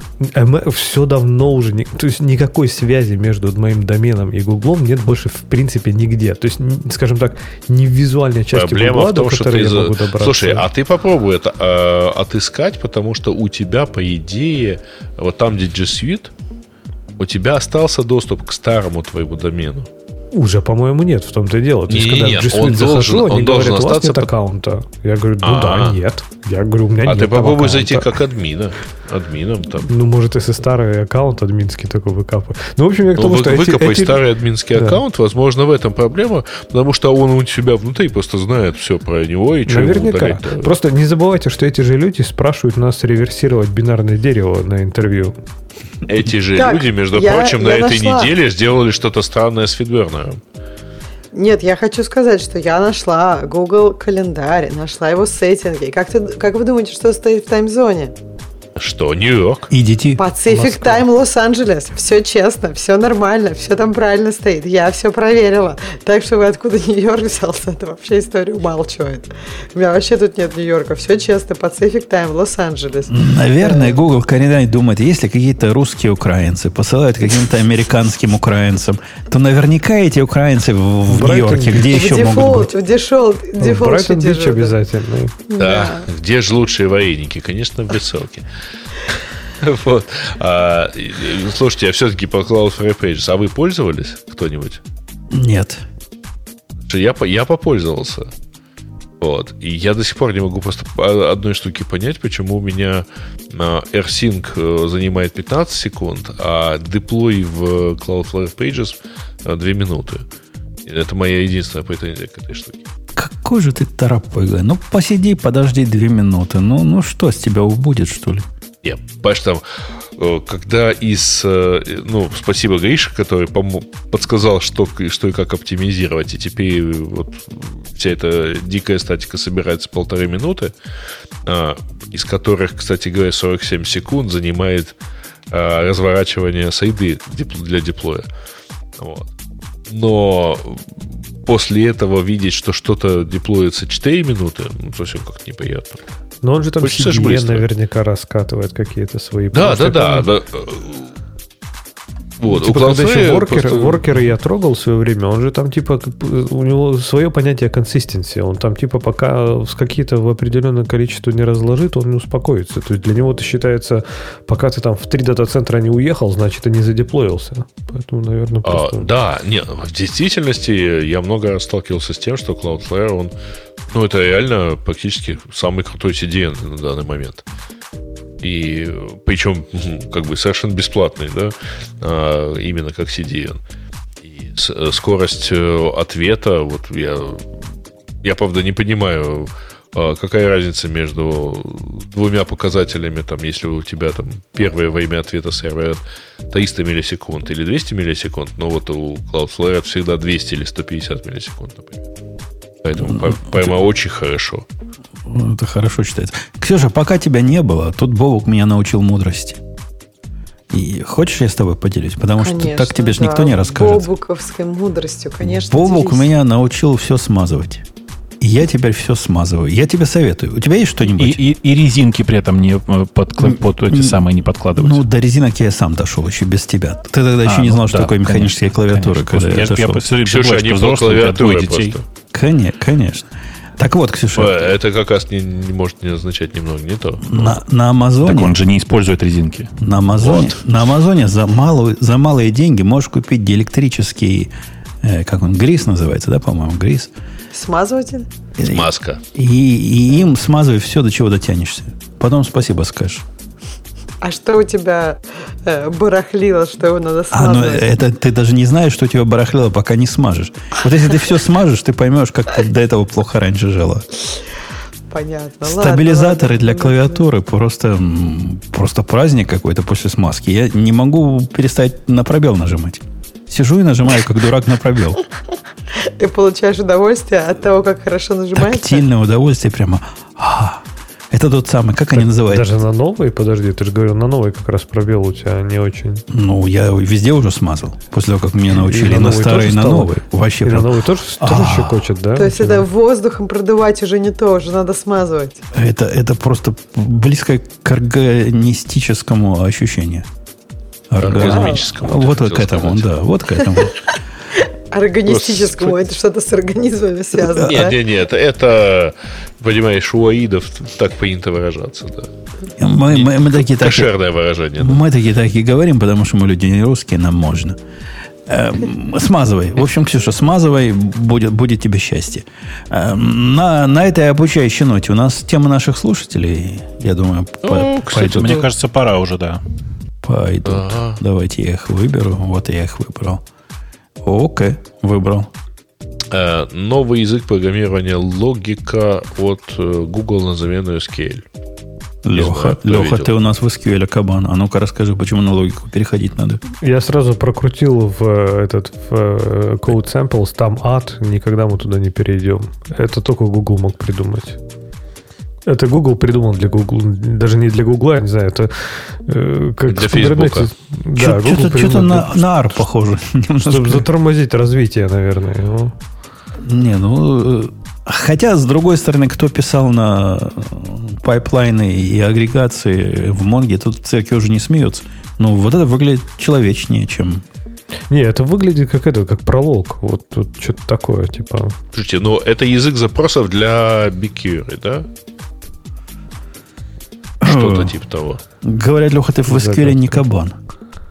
Я не кабан. Чатик, чатик говорит, что ты вообще позорище какое-то я нашего вообще чатика. не секу, я не секу в SQL. Отко- как вы узнали, подождите? А Они твой воркшоп видели, где ты в А, SQL да, пытался, и был какой-то... да. Да.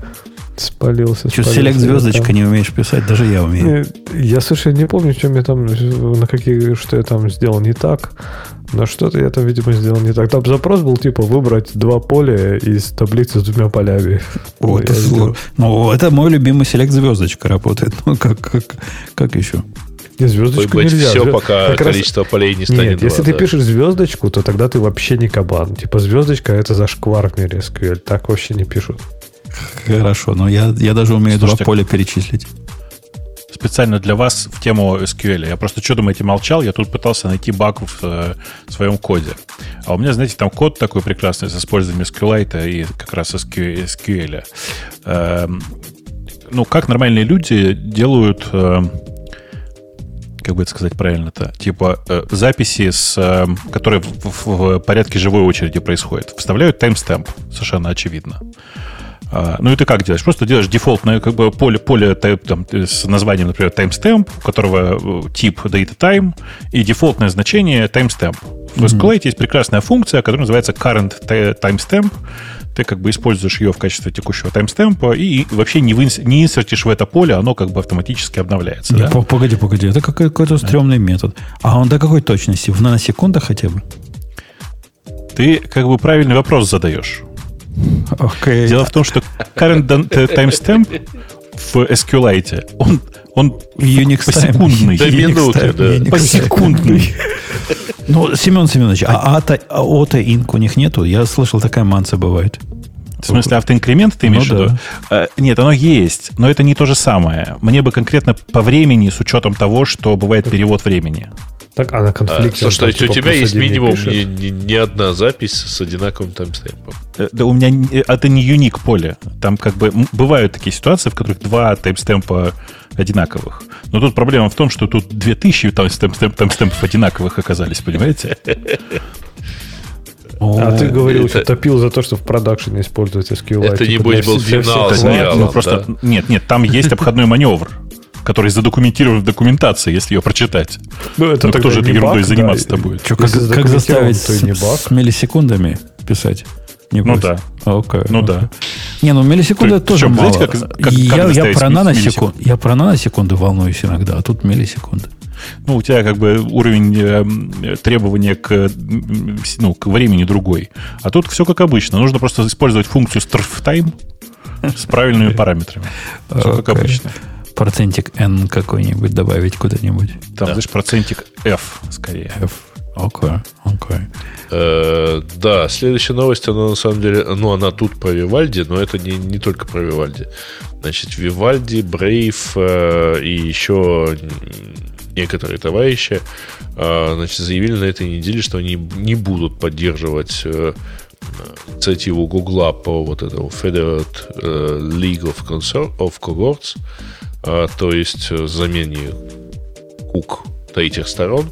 А, Более того, народ еще прошелся по другим товарищам, и вроде Microsoft не проявляет особого энтузиазма, а, чтобы в Edge появилась поддержка этого лока. Firefox э, пока не планирует интеграцию всего этого. Ну и Safari тоже как бы задумывается. То есть э, новость этой недели это про то, что э, вот эта замена кук которую хочет использовать Google, кажется, будет использовать только Google. Пока, пока. Э, э, Не то, что замена, замена т- ну, трекинга вот этого. Трекинга. Да, да, а- замена а трекинга для таргетинга рекламы на самом деле. Да, я, я видел исследование недавно, прямо ре- реальное исследование, где чувак доказывает, как 224, что при достаточном количестве вот этих, как они называют э, острова свои, Э, кластеры, да, при достаточном количестве кластеров можно легко построить э, достоверный профиль.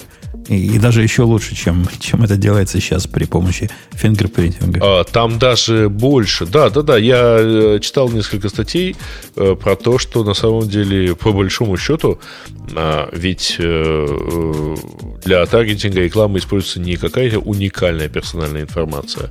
И сейчас она не используется не уникальная. А используется рекламная, ну, используется информация о том, что человек относится к достаточно бо- большой группе людей. А, ну, это ровно так сейчас делается там, с помощью кук. И, в принципе, в общем, в этом плане тот факт, что, например, Женя является владельцем большого арсенала оружия, а, может, конечно, считаться приватной информацией, но совершенно точно реализуется вот с помощью этого же самого флока. И вовсе небольшого, во-первых. А во-вторых, моя дочь в законе Но уже точно, тоже, тоже точно завела. больше, чем у, чем у меня. чем, чем, чем Не, у ну. Интересно, что Google вот они реально одну большую проблему не могут понять. Мы про это уже как-то говорили, этот флок обсуждали, что Google пытается как-то там куки. Да, блин, да никто не пытается бороться с куки, все пытаются бороться с Гуглом. Поэтому я очень надеюсь, что этот флок ни один из нормальных браузеров не адаптирует, и останется только Chrome, который как Internet Explorer 6 уже, по-моему, такая вселенная сама в себе, который там со своими стандартами уже, которым вообще Слушай, наплевать ну, на ну, то, что извини, там на самом куда деле движется. Леш, там на самом деле же проблема в другом. Что, во-первых, вот почему так интересна реакция Vivaldi, Brave и Microsoft? А они же на Chromium все. Слушай, меня, Microsoftовский Edge. у меня к тебе вопрос. Пока они вот это все несли с Лехой, я сидел, нажимал на свои True.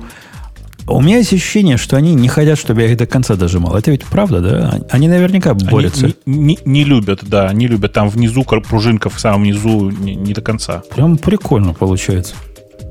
Ну, молодцы. Что такое? Это-. Это все еще по клавиатуре было. Да. Хорошо Но придумано. все-таки это на любителя, Жень. Мне, наверное, мне, наверное, нравится. Хотя какое-то ощущение, что там где-то резинку подсунули, все-таки не, не покидает. Это не все еще по клавиатуре. А ты кислородом продуй. Думаю- вот, а, думаешь, пружинку Это в тоже было по клавиатуре. Не, отвечая, кстати, говоря, на твой вопрос, да, они на Chromium, но они же, типа, я так понимаю, во-первых, могут выпилить эту фичу. А они, во-вторых, собственно, что они, собственно, и делают? Firefox не на и я надеюсь, что они все, все пошлют Google вместе с их флоками. У Mozilla шмоками, пока таргетом нету и планов э, по интеграции этой, этой штуки. А, И у Safari тоже. У Safari э, один из разработчиков э, открыто сказал, что, ну, в общем, у нас и так есть Intelligent Tracking Protection. И, в общем, мы пока с этим вполне счастливы. То есть у нас не стоит задача.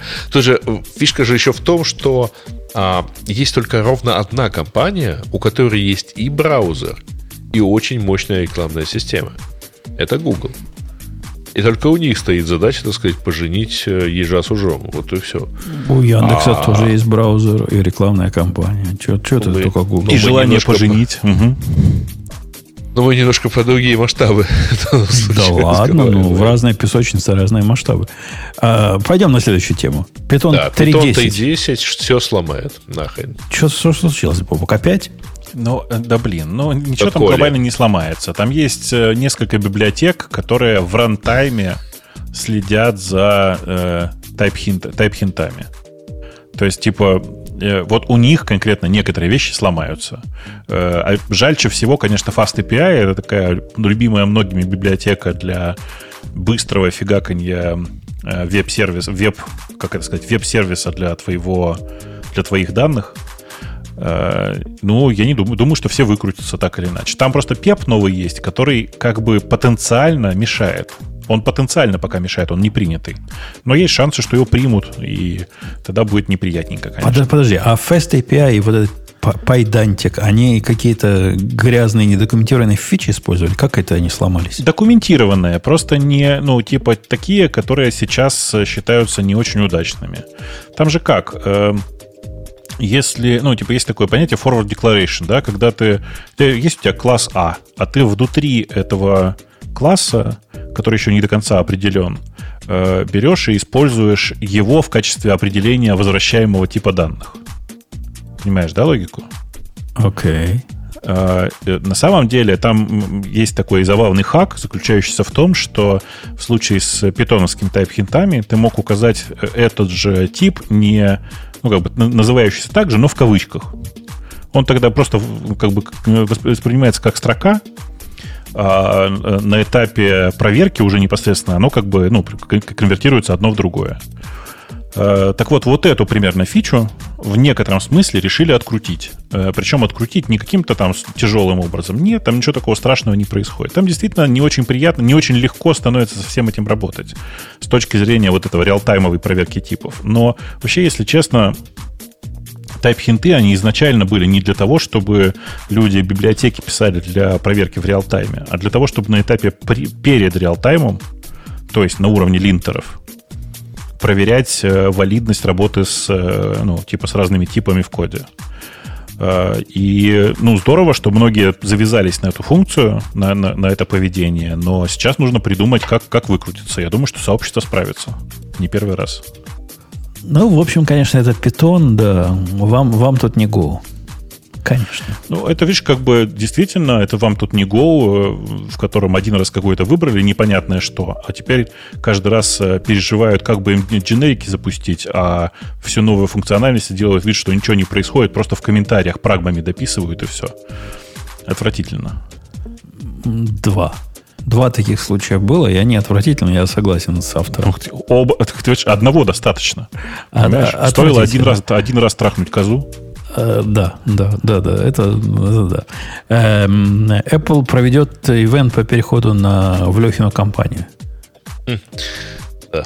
Так говорят. Слухи так Это уже, говорят. это, это уже, по-моему, да, общепринятая точка зрения на то, что Apple объявит 20 апреля, что они перейдут на Spring. Других рациональных объяснений вот этому логотипу нет. Если что, ребята шутят, вы, как бы вы поймите. А то сейчас некоторые журналисты воспримут это прямо. Я же знаю уже такие истории. Некоторых журналистов. Да, да. у Лехи как-то мало было иронии в голосе, надо было побольше Тогда, нагнать. Леша, ты это... Ну, британский юмор, он такой, да. А, вы, вы зря, В кстати, сочетании с калифорнийским. в- там спринг их, э, ваш спринг Леха сильно в Apple любит. Я знаю от первых лиц.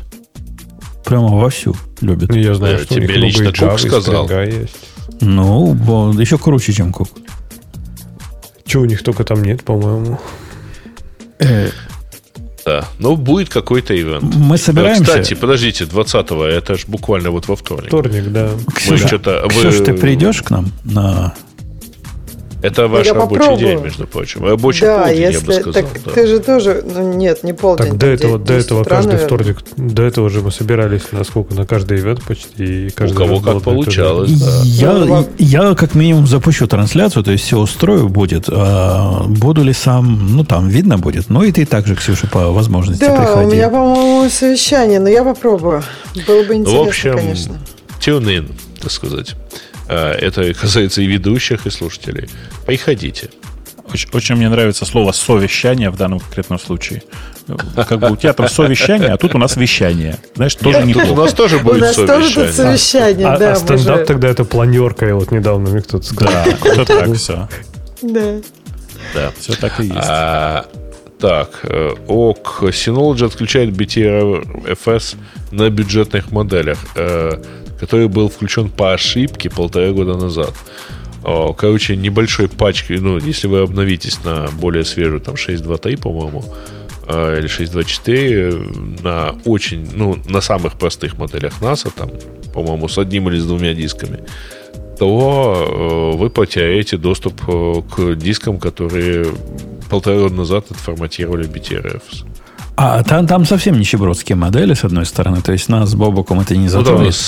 200... э, Да-да-да, там совсем... э, Там модели 420, 218, 118. Не-не, Э, даже не в номерах, а вот этих J и вот это Play, это все про их... э, Они, по-моему, даже не интеловские. Вот по-моему, Play, хотя Play уже интеловский, по-моему, был, да, Бобук? Кажется, что это интеловская же. Интеловский. 218 и 118 это интеловские уже обычные модели. Ну, по-моему, Просто 200 они очень маленькие. они там на полтора 220J, диска по-моему, это на Realtek еще было. А, Не, не важно.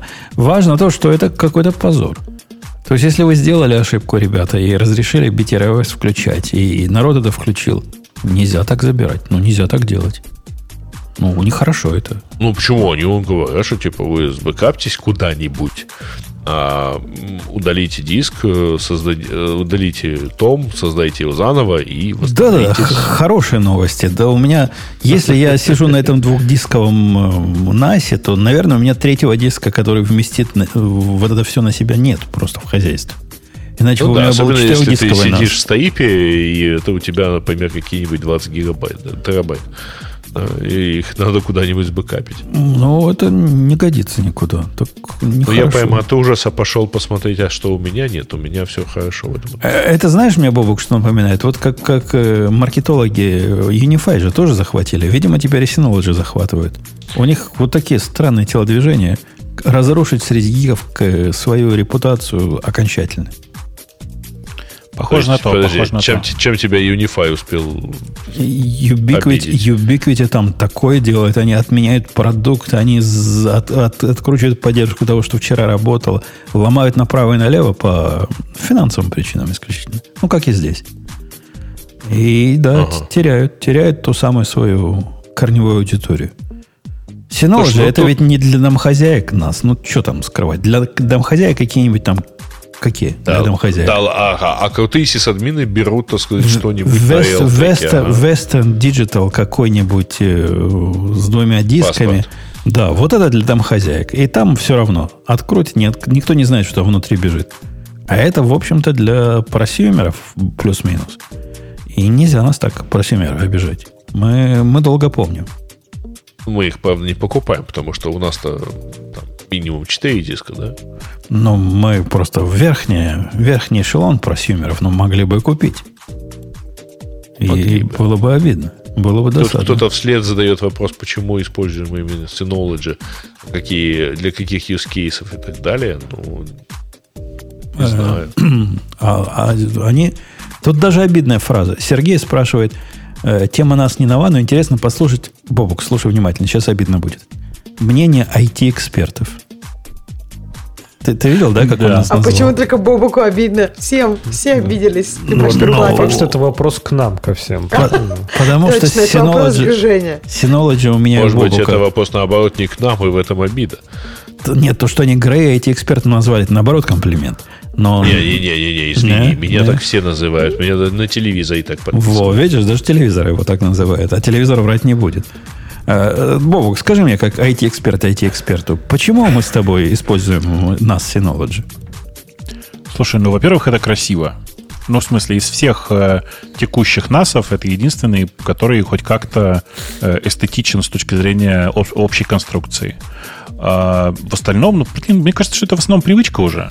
В смысле, что мне как бы оно зашло сразу, там много всего сделано правильно, э, и они много всего делали для гиков. Ну, в смысле, какой еще нас э, из коробки позволяет тебе запускать э, докерные контейнеры?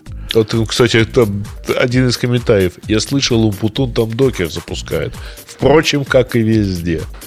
Не-не, вы не, не понимаете, там, там прямо GUI. Там прямо GUI для запуска докерных, докерных образов. Понимаете? Оно как бы, ну, это настолько, насколько что-то у Synology можно назвать GUI, ну, то есть это такая инженерная немножко конструкция, оно просто чувствуется, что делали инженеры для инженеров.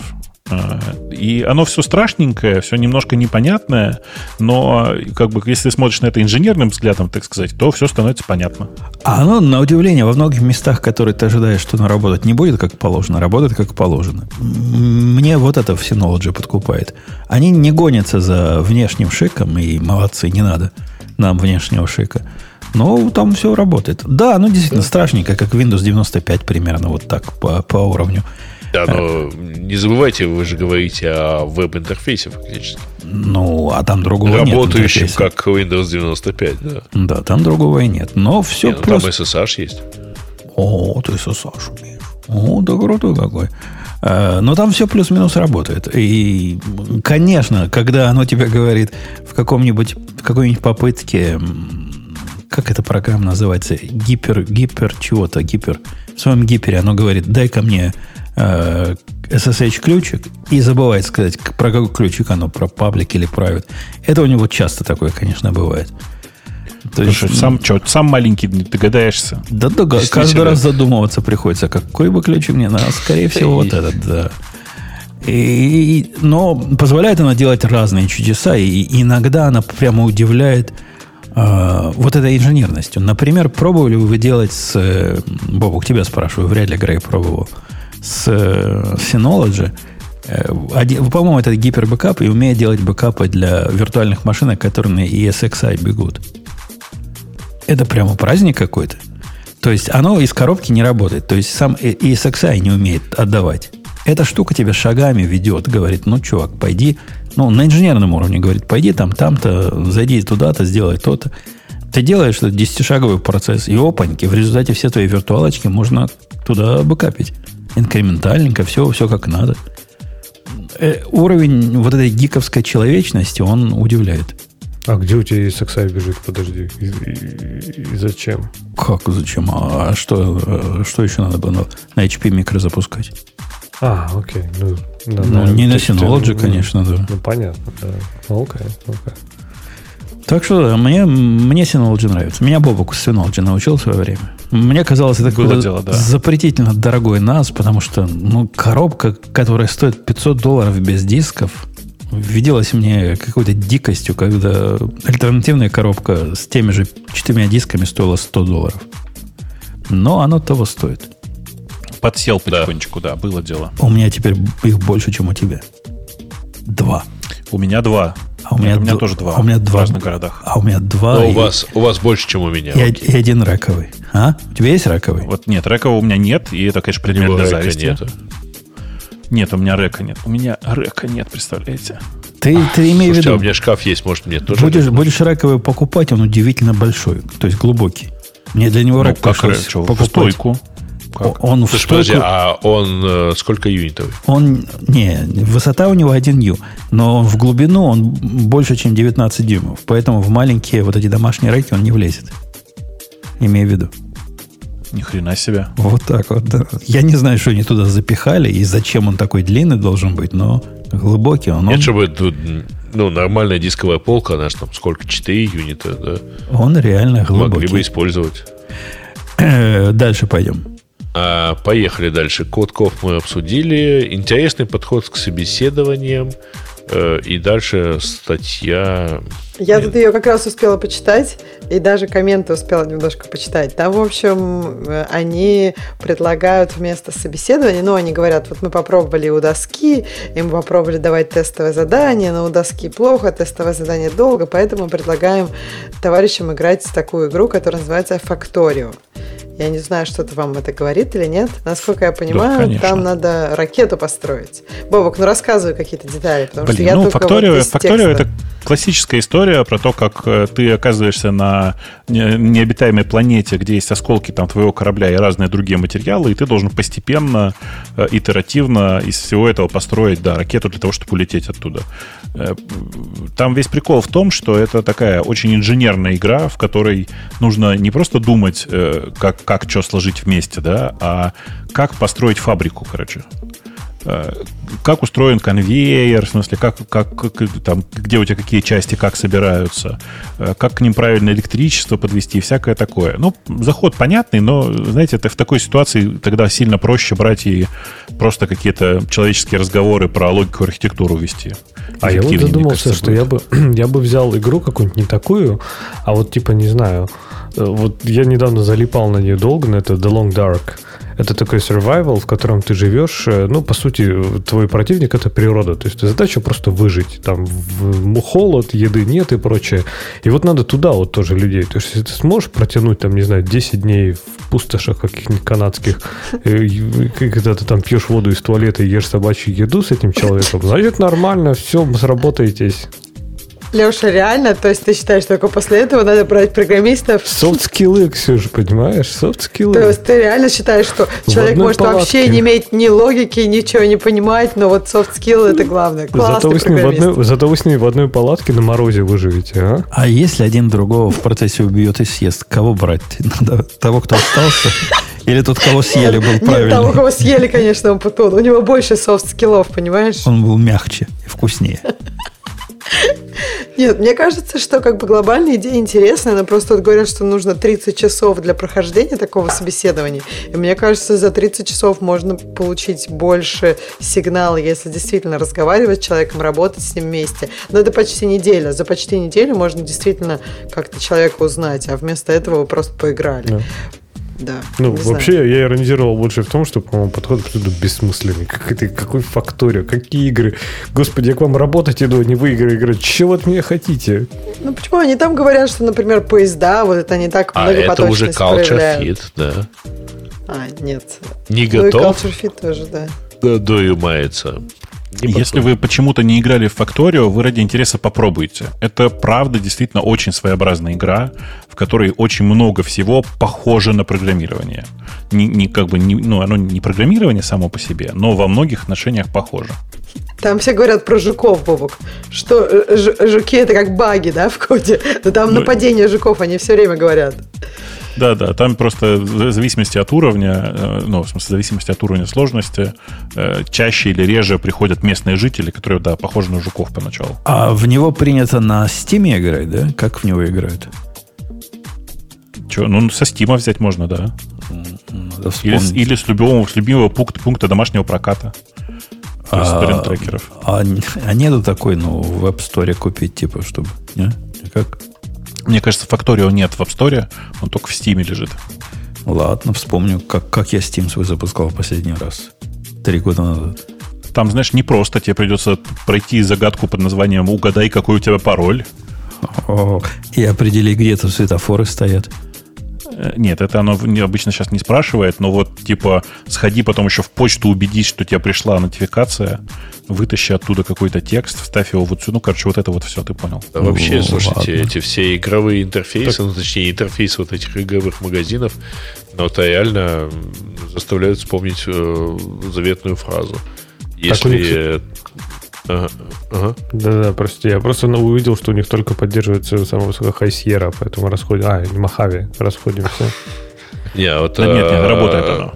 Вот, короче, стимовские и все прочие интерфейсы, причем стимовский самый лучший в этом отношении, он меня реально, вот, правда, заставил сформулировать фразу, что если пользователь хочет, так сказать, играть, UI, UX бессилен. Вот. Он все-таки пройдет. Но так, в общем, так хочется отвалиться в процессе. Э, ну что, давайте на этой оптимистической ноте. Вчерашний фильм, который я посмотрел, судим на это, Nobody фильм, по-моему, называется. Знаете такой? Да, ну и как? Прямо смотрибельный. Он издевательский, конечно. То есть, если бы даже я не знал, что автор этого сценария приложил к руку Джон Вику, то я бы догадался из фильма. Но он с такими, с камнями за пазух. Прикольный фильм. Хотя... Режиссер, кстати, русский, ты знаешь? Ну да, да, да, да. Чувствуется там слишком много русских. Он точно русский? Татарин? Нет? Не, не татарин, а другого чувака. А, а, не, не того, который э, голую Джули видел. Что? Опа. А, подождите, не-не-не, извините. Не Гой, короче. Короче, другой чувак. Смотрибельно. Можно, можно смотреть. Э, и на этой оптимистической ноте, если вы не против, я пойду нажимать поперечную клавишу. Давай. Нажимаю. Пока. Это шоу создано при поддержке Digital Ocean App Platform, новой платформы для построения современных облачных приложений. С App Platform вы можете быстро и легко строить, запускать и масштабировать как приложения, так и статические веб-сайты. Просто укажите свой GitHub репозиторий, и App Platform позаботится об остальном. Благодаря тому, что мы используем нашу собственную инфраструктуру, стоимость такого решения будет значительно ниже. App Platform построена поверх Digital Ocean Kubernetes, что позволит вам мигрировать свои приложения, полностью контролируя инфраструктуру, в том числе используя мощный API.